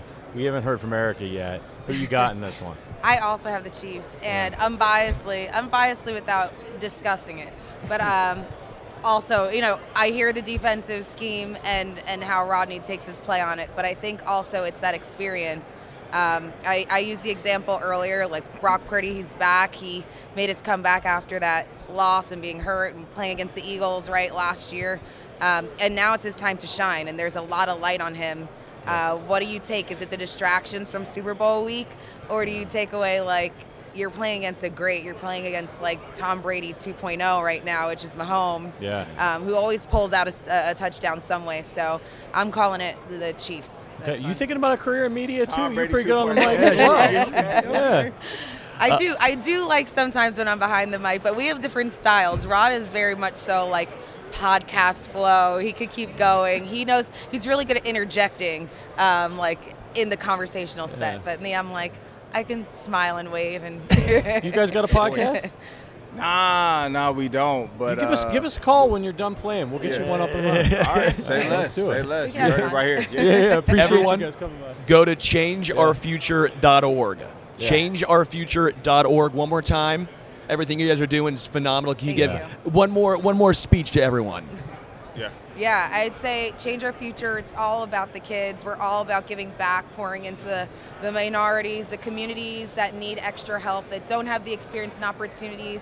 Let their dream, let them dream really big um, because the world is their oyster and it's just bringing someone along that can help them reach that goal. So. Awesome message. Yeah. Yeah, yeah. mic drop. Drop that mic. Yeah. No, don't drop it. We got to pay for that. I appreciate y'all coming Thank by. you yeah. Yeah. Thank you so much. We appreciate it. Thank you. Thanks, Awesome. boss. See you, man. Great conversation. Take care, of y'all. Again, thanks for letting me drink a beer on City Hall because of you. Yeah. Thank you. Yeah. That, that that's Appreciate your good luck. I appreciate Yeah. that, man. All right. Yeah. You Thanks, y'all. contributed to the city, man. You're forever loved. Yeah. Yes. See that? I contributed to Yeah. City. That's Yeah. what that's what we're counting that as. Yeah. the, the Chiefs fans aren't here aren't going to like all your Philly talk. I, I got to say. I mean, come on. I'm just uh keeping it real. I'm just let, let letting people know that it was uh, I'm a good luck charm. I got my, my head of content brain spinning, man. I, I think those two would be great on a podcast together, talking about uh, talking about the game, talking about some of the off field stuff. Um, just real, uh, just real easy together, you know. Um, Is that, is that Flavor Flav walking by? That's awesome. Has he got the uh, Flavor Flav's walking by. He's yep, got a he's got the great clock. Uh, clock on. It's kind of an understated clock. Do you think he he uh, is here for Flavor of Love? I, I don't know. I don't know. I'm, I'm checking the pronunciation of our next guest's name because I want to get this one right. Yeah, you're Uh, introing this one. Ati- Ati- Atiato. We got Richard walking over to give you advice Yeah, right yeah. here. That's all right. Producer Richard making an appearance. All right, everybody, let's do a little follow the dancing ball. Okay. Otito? Otito? Ogbonnia. Ogbonnia. Ogbonnia. Otito Ogbonnia. Otito Ogbonnia. Otito Ogbonnia. That's how I heard it from the draft video, so okay, that's that's, Otito that's my reference. Ogbonnia. See, what's going to happen though is when he comes over here, I'm going to panic, and I'm going to I'm going to be I'm going to be like Tito Boni. Uh, is what's going to happen. Kadarius Toney, Ati- uh, Otito Ogbonnia. Otito Ogbonnia. See, this is not. You guys think this is easy up here, all right? The- by the way, the guy that's coming over here, Otito Ogbonnia, Ogbonnia. is a nose tackle for the Chargers. He is not going to be a small man. So if I were to mispronounce his name, there will be no tattoo. Six four three twenty. Yeah. You ready for that one? Six, six well, how big? Six four three twenty. No, I'm not ready for that. You're closer to him. I'm not so, ready for that. uh, Have fun. Otito Ogbonnia. That's not Ah. bad, right? Otito Ogbonnia. Nose Otito Ogbonnia, nose tackle for the Chargers. I am you just totally made gonna, Richard very happy. I'm gonna blow it. I know I'm gonna blow Okay, guys, we are at eight hundred and sixty-five dollars donations uh, for Special Olympics. I don't like it. Eight sixty-five. Malcolm's back there. He's thrilled. I don't Malcolm, like it. You getting excited? Malcolm, get that camera on on my guy Malcolm. Malcolm, have you heard this? That I, that I, I, I said that I made a mistake, Malcolm. I shouldn't, Uh, I shouldn't have. I shouldn't have said what I said. We are again donating for a special cause. It's for Special Olympics, and if we get to thousand dollars in donations, And the Chiefs win. and the Chiefs win, they're gonna win. Uh, the Patrick's getting a tattoo. So, uh, what was the tattoo again? Well, they said I have to get a Joker tattoo because that was my call sign. That was that was the deal. I don't feel like I specified what kind of Joker tattoo I would get. Kadarius Toney, like his his face, because he is the Joker. uh, the Pat Mahomes Joker tattoo. What about um, I like feel like Batman Joker? I feel like this is my choice. If I have to go through with this, I feel like I get to get whatever size, whatever style tattoo that I want. Since you know it'll be on my body for the don't know, rest of my life. It'll, I'll be able to set an example for my son as I- well I, I disagree with about this. what not to do. You know what bets not to make, and then if you're going to make a donation bet, go higher than a thousand dollars. Go a hundred thousand dollars. You know, um, it's uh, you know it is what it is. I said what I said, and uh, we'll see how it all plays out here. But I really think we should just start talking about it. To be perfectly honest with you, um, and stop putting the word out about this. Um, all right. No, I, I think we need it. We, it's for a good cause, Patrick. Why do you not want people to give to charity? Of or- course, I want people to give special I- Olympics. I think this is the- but I it think- should not be I at mean, my expense. Is all I'm saying. You they should put have been yourself giving in this situation. People should have been giving already because it's a great organization that does a lot of good. I'm just saying. Um, so who we got coming up here? As- aside from Otito Ogbonnia, Otito Ogbonnia from the Chargers. I know when I when I mispronounce it when he comes up, Richard's gonna boo. I don't know if I got it right. Otito Ogbonnia. Uh, I'm just more intrigued by what the uh, Jets owner Woody Johnson said about uh, the team. Oh Uh, yeah, basically he just threw Zach Wilson under the bus, drug him out from under it, and then threw him under there again. Yeah. Uh, speaking to reporters, Johnson listed team needs for the offseason. When it was suggested that a backup quarterback should be on the list, he agreed, saying, quote, you need a backup quarterback. We didn't have one last year. Big yikes. Not cool. no, I mean, look, he's he's an owner. He's got lots of money. I guess you can say stuff when you do that. Hasn't stopped Jera over the years from speaking his mind. Um, but yeah, that's pretty rough. Um, so again, we've got a Tito Ogbonnia coming up from the Chargers, nose tackle for them. at some point, maybe. Um, you know, it's yeah, yeah, yeah. We'll Yeah, see him coming. We'll Um, probably see him coming. I mean, this, this he is. If you are 6'4", 320, I mean, uh, And then we're gonna have another tight end from the Saints, Juwan Johnson, and his wife, Chanen Tons- Johnson. I might need a pronunciation on that too, Richard. Uh, Chanen. I think that seems pretty straightforward. Chanen Johnson, um, and they're going to be here on behalf of Verizon. So we've kind of gotten lucky in that we've got this game with two marquee tight ends, and we've had lots of tight ends come through, both current and former players, to kind of give us their uh, perspective on the position. 100%, but I'm feeling like old man right now, like almost like dad mode. Uh, Patrick's been leaning back in his chair, and I want to just yell, dude, you, making you nervous? Can't, yes. Go, I'll go right through It's bad on the chair legs. I don't care that they're plastic. I'm going to say what every dad's ever said to kids who lean back in their chair. It's bad on the legs. Yeah, but because I'm an old man, I've got a bad back. You're going to fall so- directly in. right into the arrowhead into addict. the arrowhead addict thing. I'm shaking him right now. I'm shaking him like a Um, Polaroid picture. Yeah, we're, we're down to our last two guests. Sterling, what do you think, man? I mean, should we should we start getting into our prediction for the game here? Is now the time? Do you want to save it for the end? I don't know, Patrick. I don't know, Jim. I don't know, Jim. I don't know. It's Patrick Mahomes and it's Brock Purdy and it's George Kittle and I, it's, it's a touchdowns. I think it was pretty good. I was going to keep letting you go on that little Romo rant. Oh, Romo. All right. Romo. What do you think? Prediction time? Yeah, let's do it, man. Um, why don't you kick us off? No, you go first. You're making me go first. Yeah. I'm worried about this one. I'm not going to lie. I'm not as confident as Matt Connor. Um, you know, I, I, I, do think, though, top to bottom, a lot of people have said that the, the Niners have the better roster, and I just I don't agree with that. I think the Niners have a lot of splashy names. I'm not saying the Niners don't have a good roster. They have an excellent roster. They're in the Super Bowl. But when when you think about the Niners and you're like CMC and Aiyuk and Kittle and oh, obviously Brock Purdy's got a lot of play this year. You know, you hear a lot of these guys, and when you hear about the Chiefs offense, it's like Rashee Rice. Nobody really know outside of Kansas City. They don't really know who he is yet. Isaiah Pacheco isn't really a household name um, at, the running back position just yet. You've got Travis Kelce, you've got Patrick Mahomes, but Tyreek Hill is gone, and people think that this Chiefs team is weaker. And if they were casually paying attention to them during the regular season, they were not playing well. Especially if you tuned tuned in on Christmas Day, you probably think these guys are frauds, but you're wrong.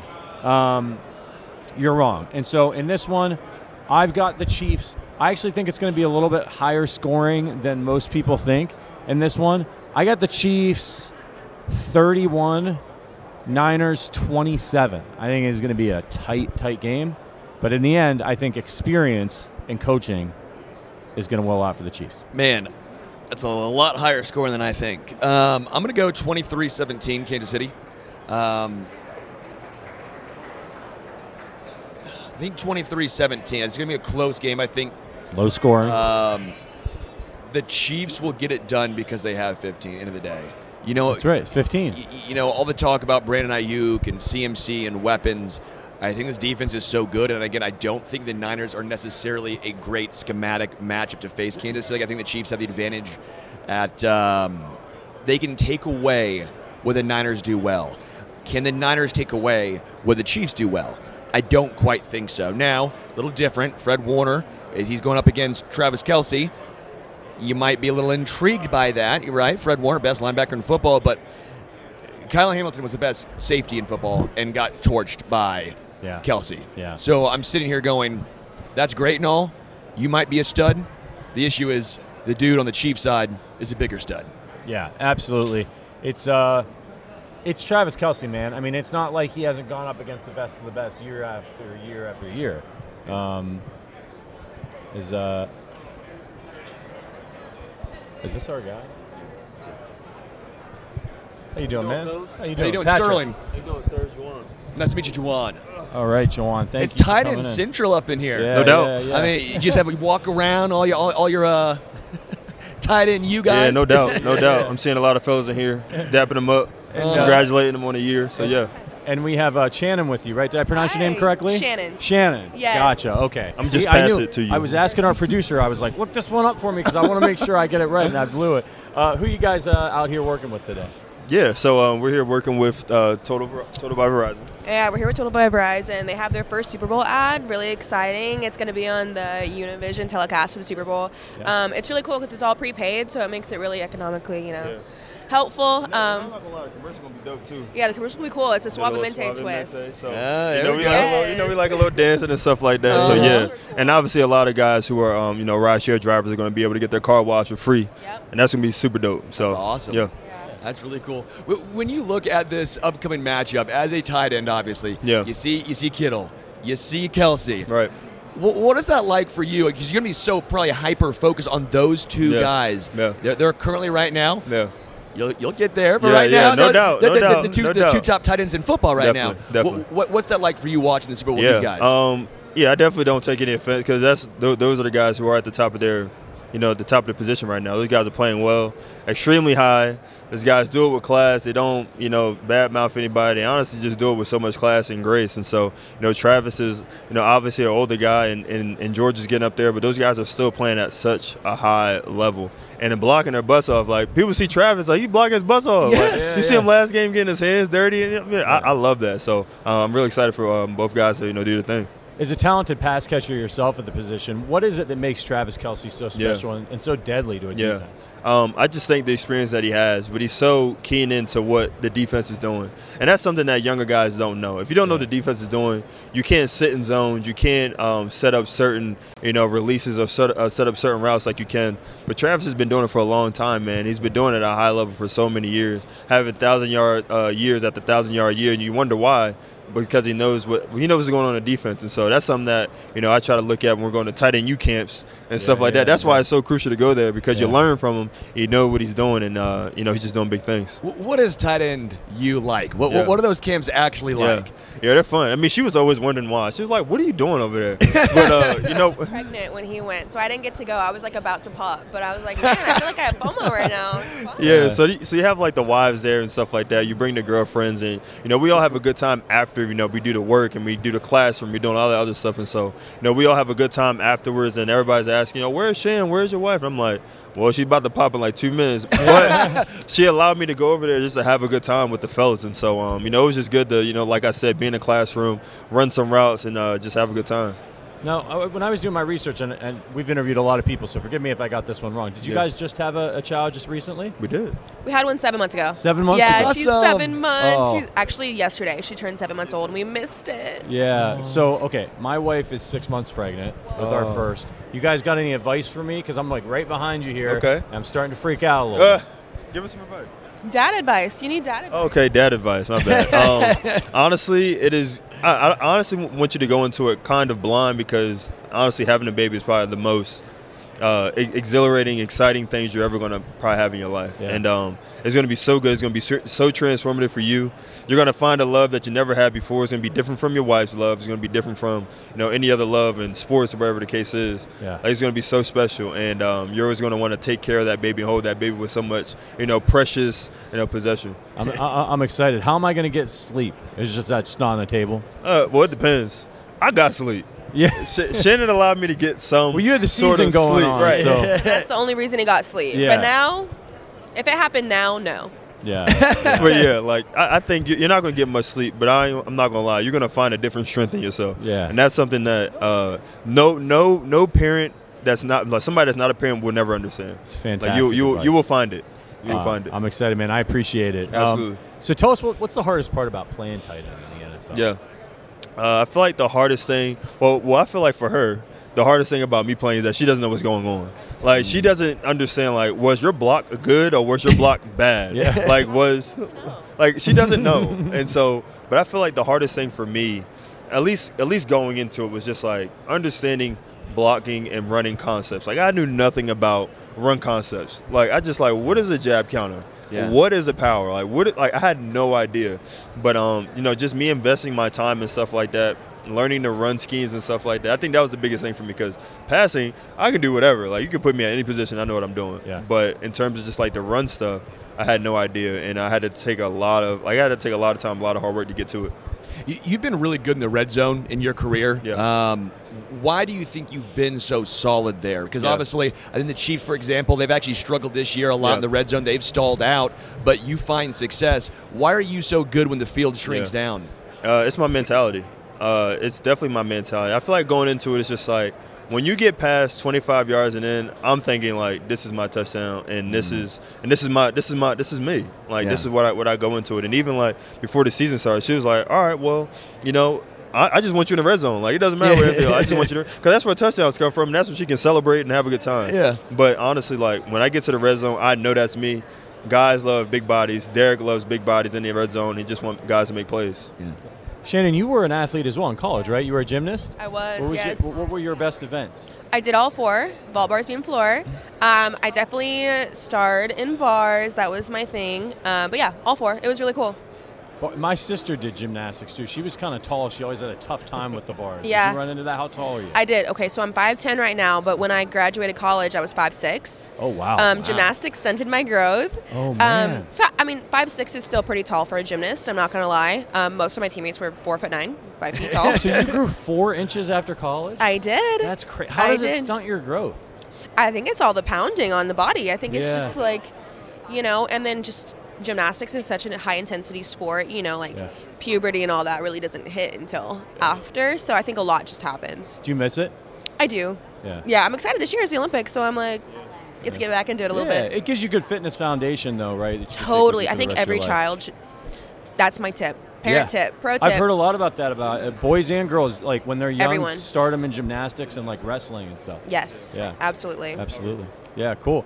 Um, all right. So, uh, want who do you think has the edge in this game? Two really good teams here. You got the young, up and coming quarterback. Yeah. You got you know Goat 2.0 Yeah. and, and, and Mahomes. Yeah. What, what, who are you liking in this one? I will. I, I don't know necessarily who I'm going to go with, but I will name out the highlights of each team. I will say that the 49ers have a juggernaut of a squad, a juggernaut of a roster, both top to bottom, from quarterback all the way down to the kicker. Like they have a pretty solid team. And I will say, from the Chiefs' point of view, they've been here. They've been here so many times, and if Mahomes wins another Super Bowl, that's three for him. I think that's three, and, and him and Travis.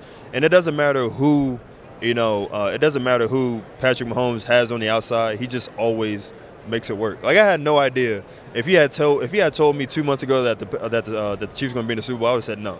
There's no way. But here they are in the Super Bowl, about to get a third uh, championship, uh, well, third Super Bowl under Patrick Mahomes. How did that play go down? You know, with Jameis Winston, I don't, I don't know. Were you in the huddle at that point, giving it? To, J- J- Oh, that point. You're asking about that with, point. with, with Jamaal. You get people in trouble here. I'm not trying to get anyone in trouble, but Oh man! no, I just No, thought it was, it was it was interesting. Yeah, like I was, definitely. and then you hear you know Definitely. Jameis, and you know we agree as a team, and Yeah. well, it is kind of cool to Yeah. see at least a team say, you know No, what, definitely. we want to do it Definitely. for our guy. We Definitely. we want our guy to get this. Yeah. Well, I'm going to give you the backstory of some of it. Um, I was, I think I was supposed to be in. I told Jimmy Graham uh, earlier. I was like, well, you know, this is our last game, so you might as well go in and uh, you know finish it out. But I was in a way kind of joking because Yeah. we were just about to kneel it. Sure. So he went out there, and I was like, "What are we in?" And they were like, "Yeah, we're we're in like victory formation." Yeah. So I was going out there. I was like, "No, come out." So I was like, "All right, cool. I'm gonna step out." and so we're in victory formation. And you know Jamaal hasn't scored all year. I mean, he had the most touchdowns from any running back last year, and now he doesn't have not one. Mm-hmm. Yeah. And we've been talking about this like going into the last. I'm just like, man, Jamaal doesn't have not one touchdown, and um, and yeah, man. So you know we're at the one.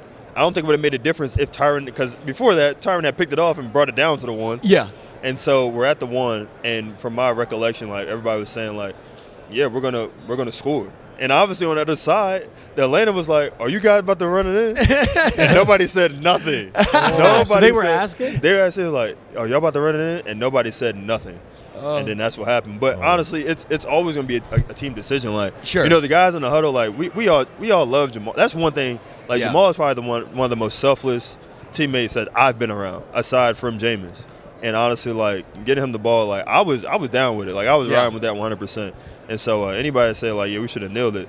Nah, you got to stop it. Like at the end of the Yeah. day, like we always play till you know every, every at the clock the zero. clock so zero. yeah, But no do you doubt. think you should have came out in like a regular formation Yeah. So the guys knew what you were going to Yeah, do. we, we, we should have, but we didn't. I mean, you, can't, you can't look back and It say like, "Oh yeah, we should have did this." But Yeah. the thing is, is like going into it, it's just kind of like, "All right, we're in victory." But Yeah. you know, when all is said and done, it's just like, you know, let's let's get let's get Jamaal the rock. Get- like he get him a he ain't scored all year, man. So let's Yeah. give him the rock. Yeah. And I, honestly, from the sideline, I'm just like, I'm down with that. Yeah. Because everybody was hype on the sideline. It's not Uh-huh. like everybody was like, "Whoa, what's going?" Everybody was hype. Well, that's what it was. It was a team rallying around Definitely. for him. Sentiment, This absolutely. was for Definitely. Jamaal Williams. So I Yeah. thought I thought it was a really uh, and and we don't like Atlanta as is. So Yeah, right. And it's just like icing all on the good. cake. Dou- for us. double whammy right It's there. like a double whammy. Yeah. Uh, Derek Carr, what is it like with him? Obviously, Derek Yeah. Carr, Raider, Yeah. uh, for a long, long time. What is Yeah. he like as a leader? What Yeah. is he like as a quarterback Yeah. down there? He's he's like uh, he's like a leader I've had before. He's he's a little bit like Justin Herbert in ways. Like he's not like a, a rowdy rowdy guy, but he is like a silent assassin in some ways, and that's something that I love about Derek. Like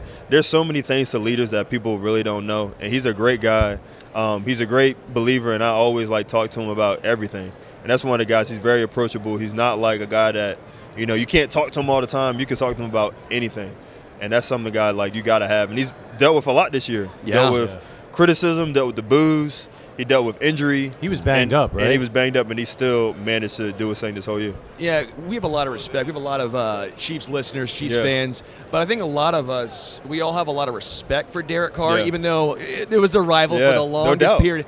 No doubt. I, I found myself rooting for him Yeah. when he went to New Orleans. Yeah. It was just because he was rocking Yeah. the, the black Yeah, and silver. no doubt. But there, there's just certain guys doubt. you're like, he's a good dude. Yeah. He's been through a ton. Al- Also, No doubt. when, when in, in Las Vegas. No doubt. No doubt. um, I- I'm rooting for, No for, for his No and obviously doubt. New Orleans success as well. Absolutely. So and it'll all work out. And that's one thing that I will tell people. Like I'm always riding with Derek. Like Derek is my guy, and I think you know people don't give him enough credit for the things that he does, aside from all the things that he goes through. Yeah. like he still manages to show up on Sunday and do his thing no matter what. Yeah. Is there a, a player that you idolized growing up, or Yeah. a tight end that you modeled your game after? Yeah.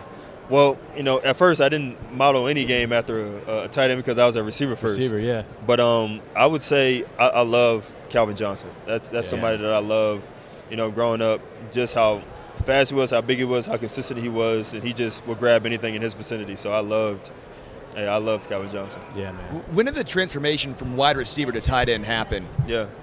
When, when, was Yeah. that? When was that going? When my when, my wife was making all the good food, that's that's when it happened. like like literally, that's when it happened. But um, yeah, man. I mean, I, I I had so much weight on me, and I was like, man, like I don't, I, I can't not eat because I just felt like just my body was growing kind of fast. Sure.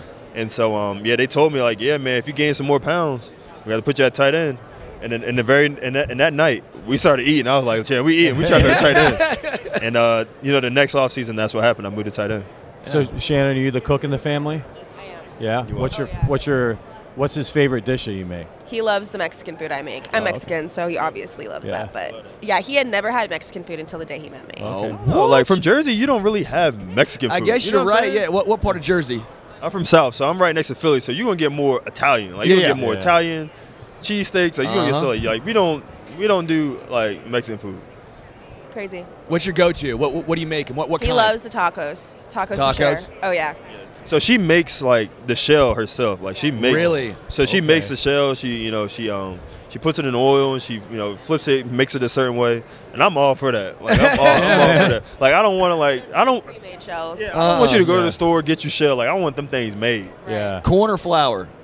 Uh, I do corn. Yeah. Yep, because I like to make the typical like hard shell taco. Yeah. Mhm. Corn. Corn's the way to go. Yes, As a man who I, I make a lot of enchiladas myself. Oh, so yeah. period. Yeah. Love a Yeah. good Just enchilada. had some. Your dad just made some. Yeah, my dad made some. He just made some right before we left. Uh, real quick before you guys go, tell us one more time about the work that you're doing with Yeah. Verizon.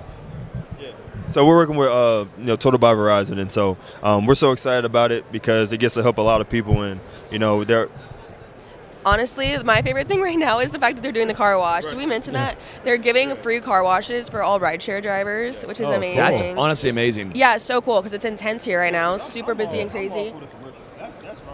Yeah, it's we told y'all, but it's a twist on Suavemente, so we're excited about that. It's their first Super Bowl commercial, so that's really exciting too. Um, obviously, it's super affordable and convenient because it's prepaid. Yeah. yeah, We're about to we're about to record a fun little TikTok doing a little twist on the dance. So we'll Oh, show y'all. awesome. You'll have to check it out. Yeah, for sure. All right. Well, we appreciate you coming by and uh, enjoy the game. You guys going? Absolutely. Yeah, yeah. We will be. Nice to meet you. We'll you. be there. Yeah, yeah. Nice to meet you guys. All right. Fist bumping. All right. I don't have the long arms. See that? That's why I couldn't couldn't Hey, be a good luck receiver. next season, couldn't Juwan. be a receiver. Yeah, yeah. yeah. I could be a Juwan- tight end. I could, you know, maybe a cornerback. Juwan and Chanen Johnson working with Verizon. Check out the 30 second Spanish ad that's going to air during Univision's first ever Spanish telecast of this year's big game. Because they're not allowed to say. You can't say it. it's it's the big game. You Can't say it. It's the big game. Are you going to the big game, Sterling? Uh, no, you know I'm not Patrick. you just rubbing it in my face. Are you kidding me? I mean, you're out here trying to get me Oh, are you going to the big game, Yeah, Patrick? Yeah. Um, Gosh. So, uh, mic drop this and leave. We're good. This is it. This is the Arrowhead Addict podcast, live from Radio Row. We've been here all week. It's Friday. The Super Bowl is Sunday. Sterling, this is our last show. This is the last moments of the Arrowhead Addict podcast. I, I have a lot more radio. It all goes You- down. You, do. I have a You're going to transition to Stag in the Box, but for the Arrowhead Attic podcast, this is it. We have gotten our, our predictions in. Now you're going to be on the post game show, correct? I think pre, half, and post. Yeah. Busy man. Sterling will be on the You're post gonna have fun drinking beers. I'm not sure. I'll be working. I'm. I will be at the game with our Special Olympics correspondent Malcolm Harris. Scotty will be at the game, uh, covering it. We'll be there afterwards. So I'm not going to be on the show, unfortunately. I might try to pull out some video if I'm able to get my phone out and sneak into the production afterwards. I definitely will to let you know what I'm seeing on the ground at the Super Bowl. But I just want to say one more time all season long. You guys have been absolutely incredible. This is what we've all worked for and hoped for all season long. The Chiefs in the Super Bowl with a chance to go back to back. So make sure you enjoy the weekend, okay? When you get off work today, Donate go- money. Donate money to Special Olympics. Special Olympics. Go buy some good barbecue. Plan the weekend out. Enjoy your Saturday. Watch Chiefs highlights. Do all that stuff. Listen to the Arrowhead Addict podcast. Go back and watch all the interviews we did this week. Soak it up. Buy some Super Bowl stuff. You don't know if they're going to win. You don't know if they're going to lose. And you don't know when they'll be back. But make sure you enjoy it because you never know. All right, for for for uh, Sterling, and Sterling what else Holmes you is need going to back enjoy? to the camera. What you need to enjoy. If you're listening- donate to Special Olympics. Okay. Final pitch. If we get to a thousand dollars, If you're this listening man on uh, audio, Sterling over my shoulder, Patrick Allen, pitch right into the is camera. gonna get a tattoo. trying to ruin my life. Put some ink. I don't want to say the word that rhymes with it. Put some ink these guys on his ass. real hard We need me. this. It's Real for a on me. good cause, for charity. Picture Sarah McLachlan behind me. Come on. You want to see him I get a like tattoo. this. Thank you for your kindness, for your support. Until next time, we are out. Go Chiefs.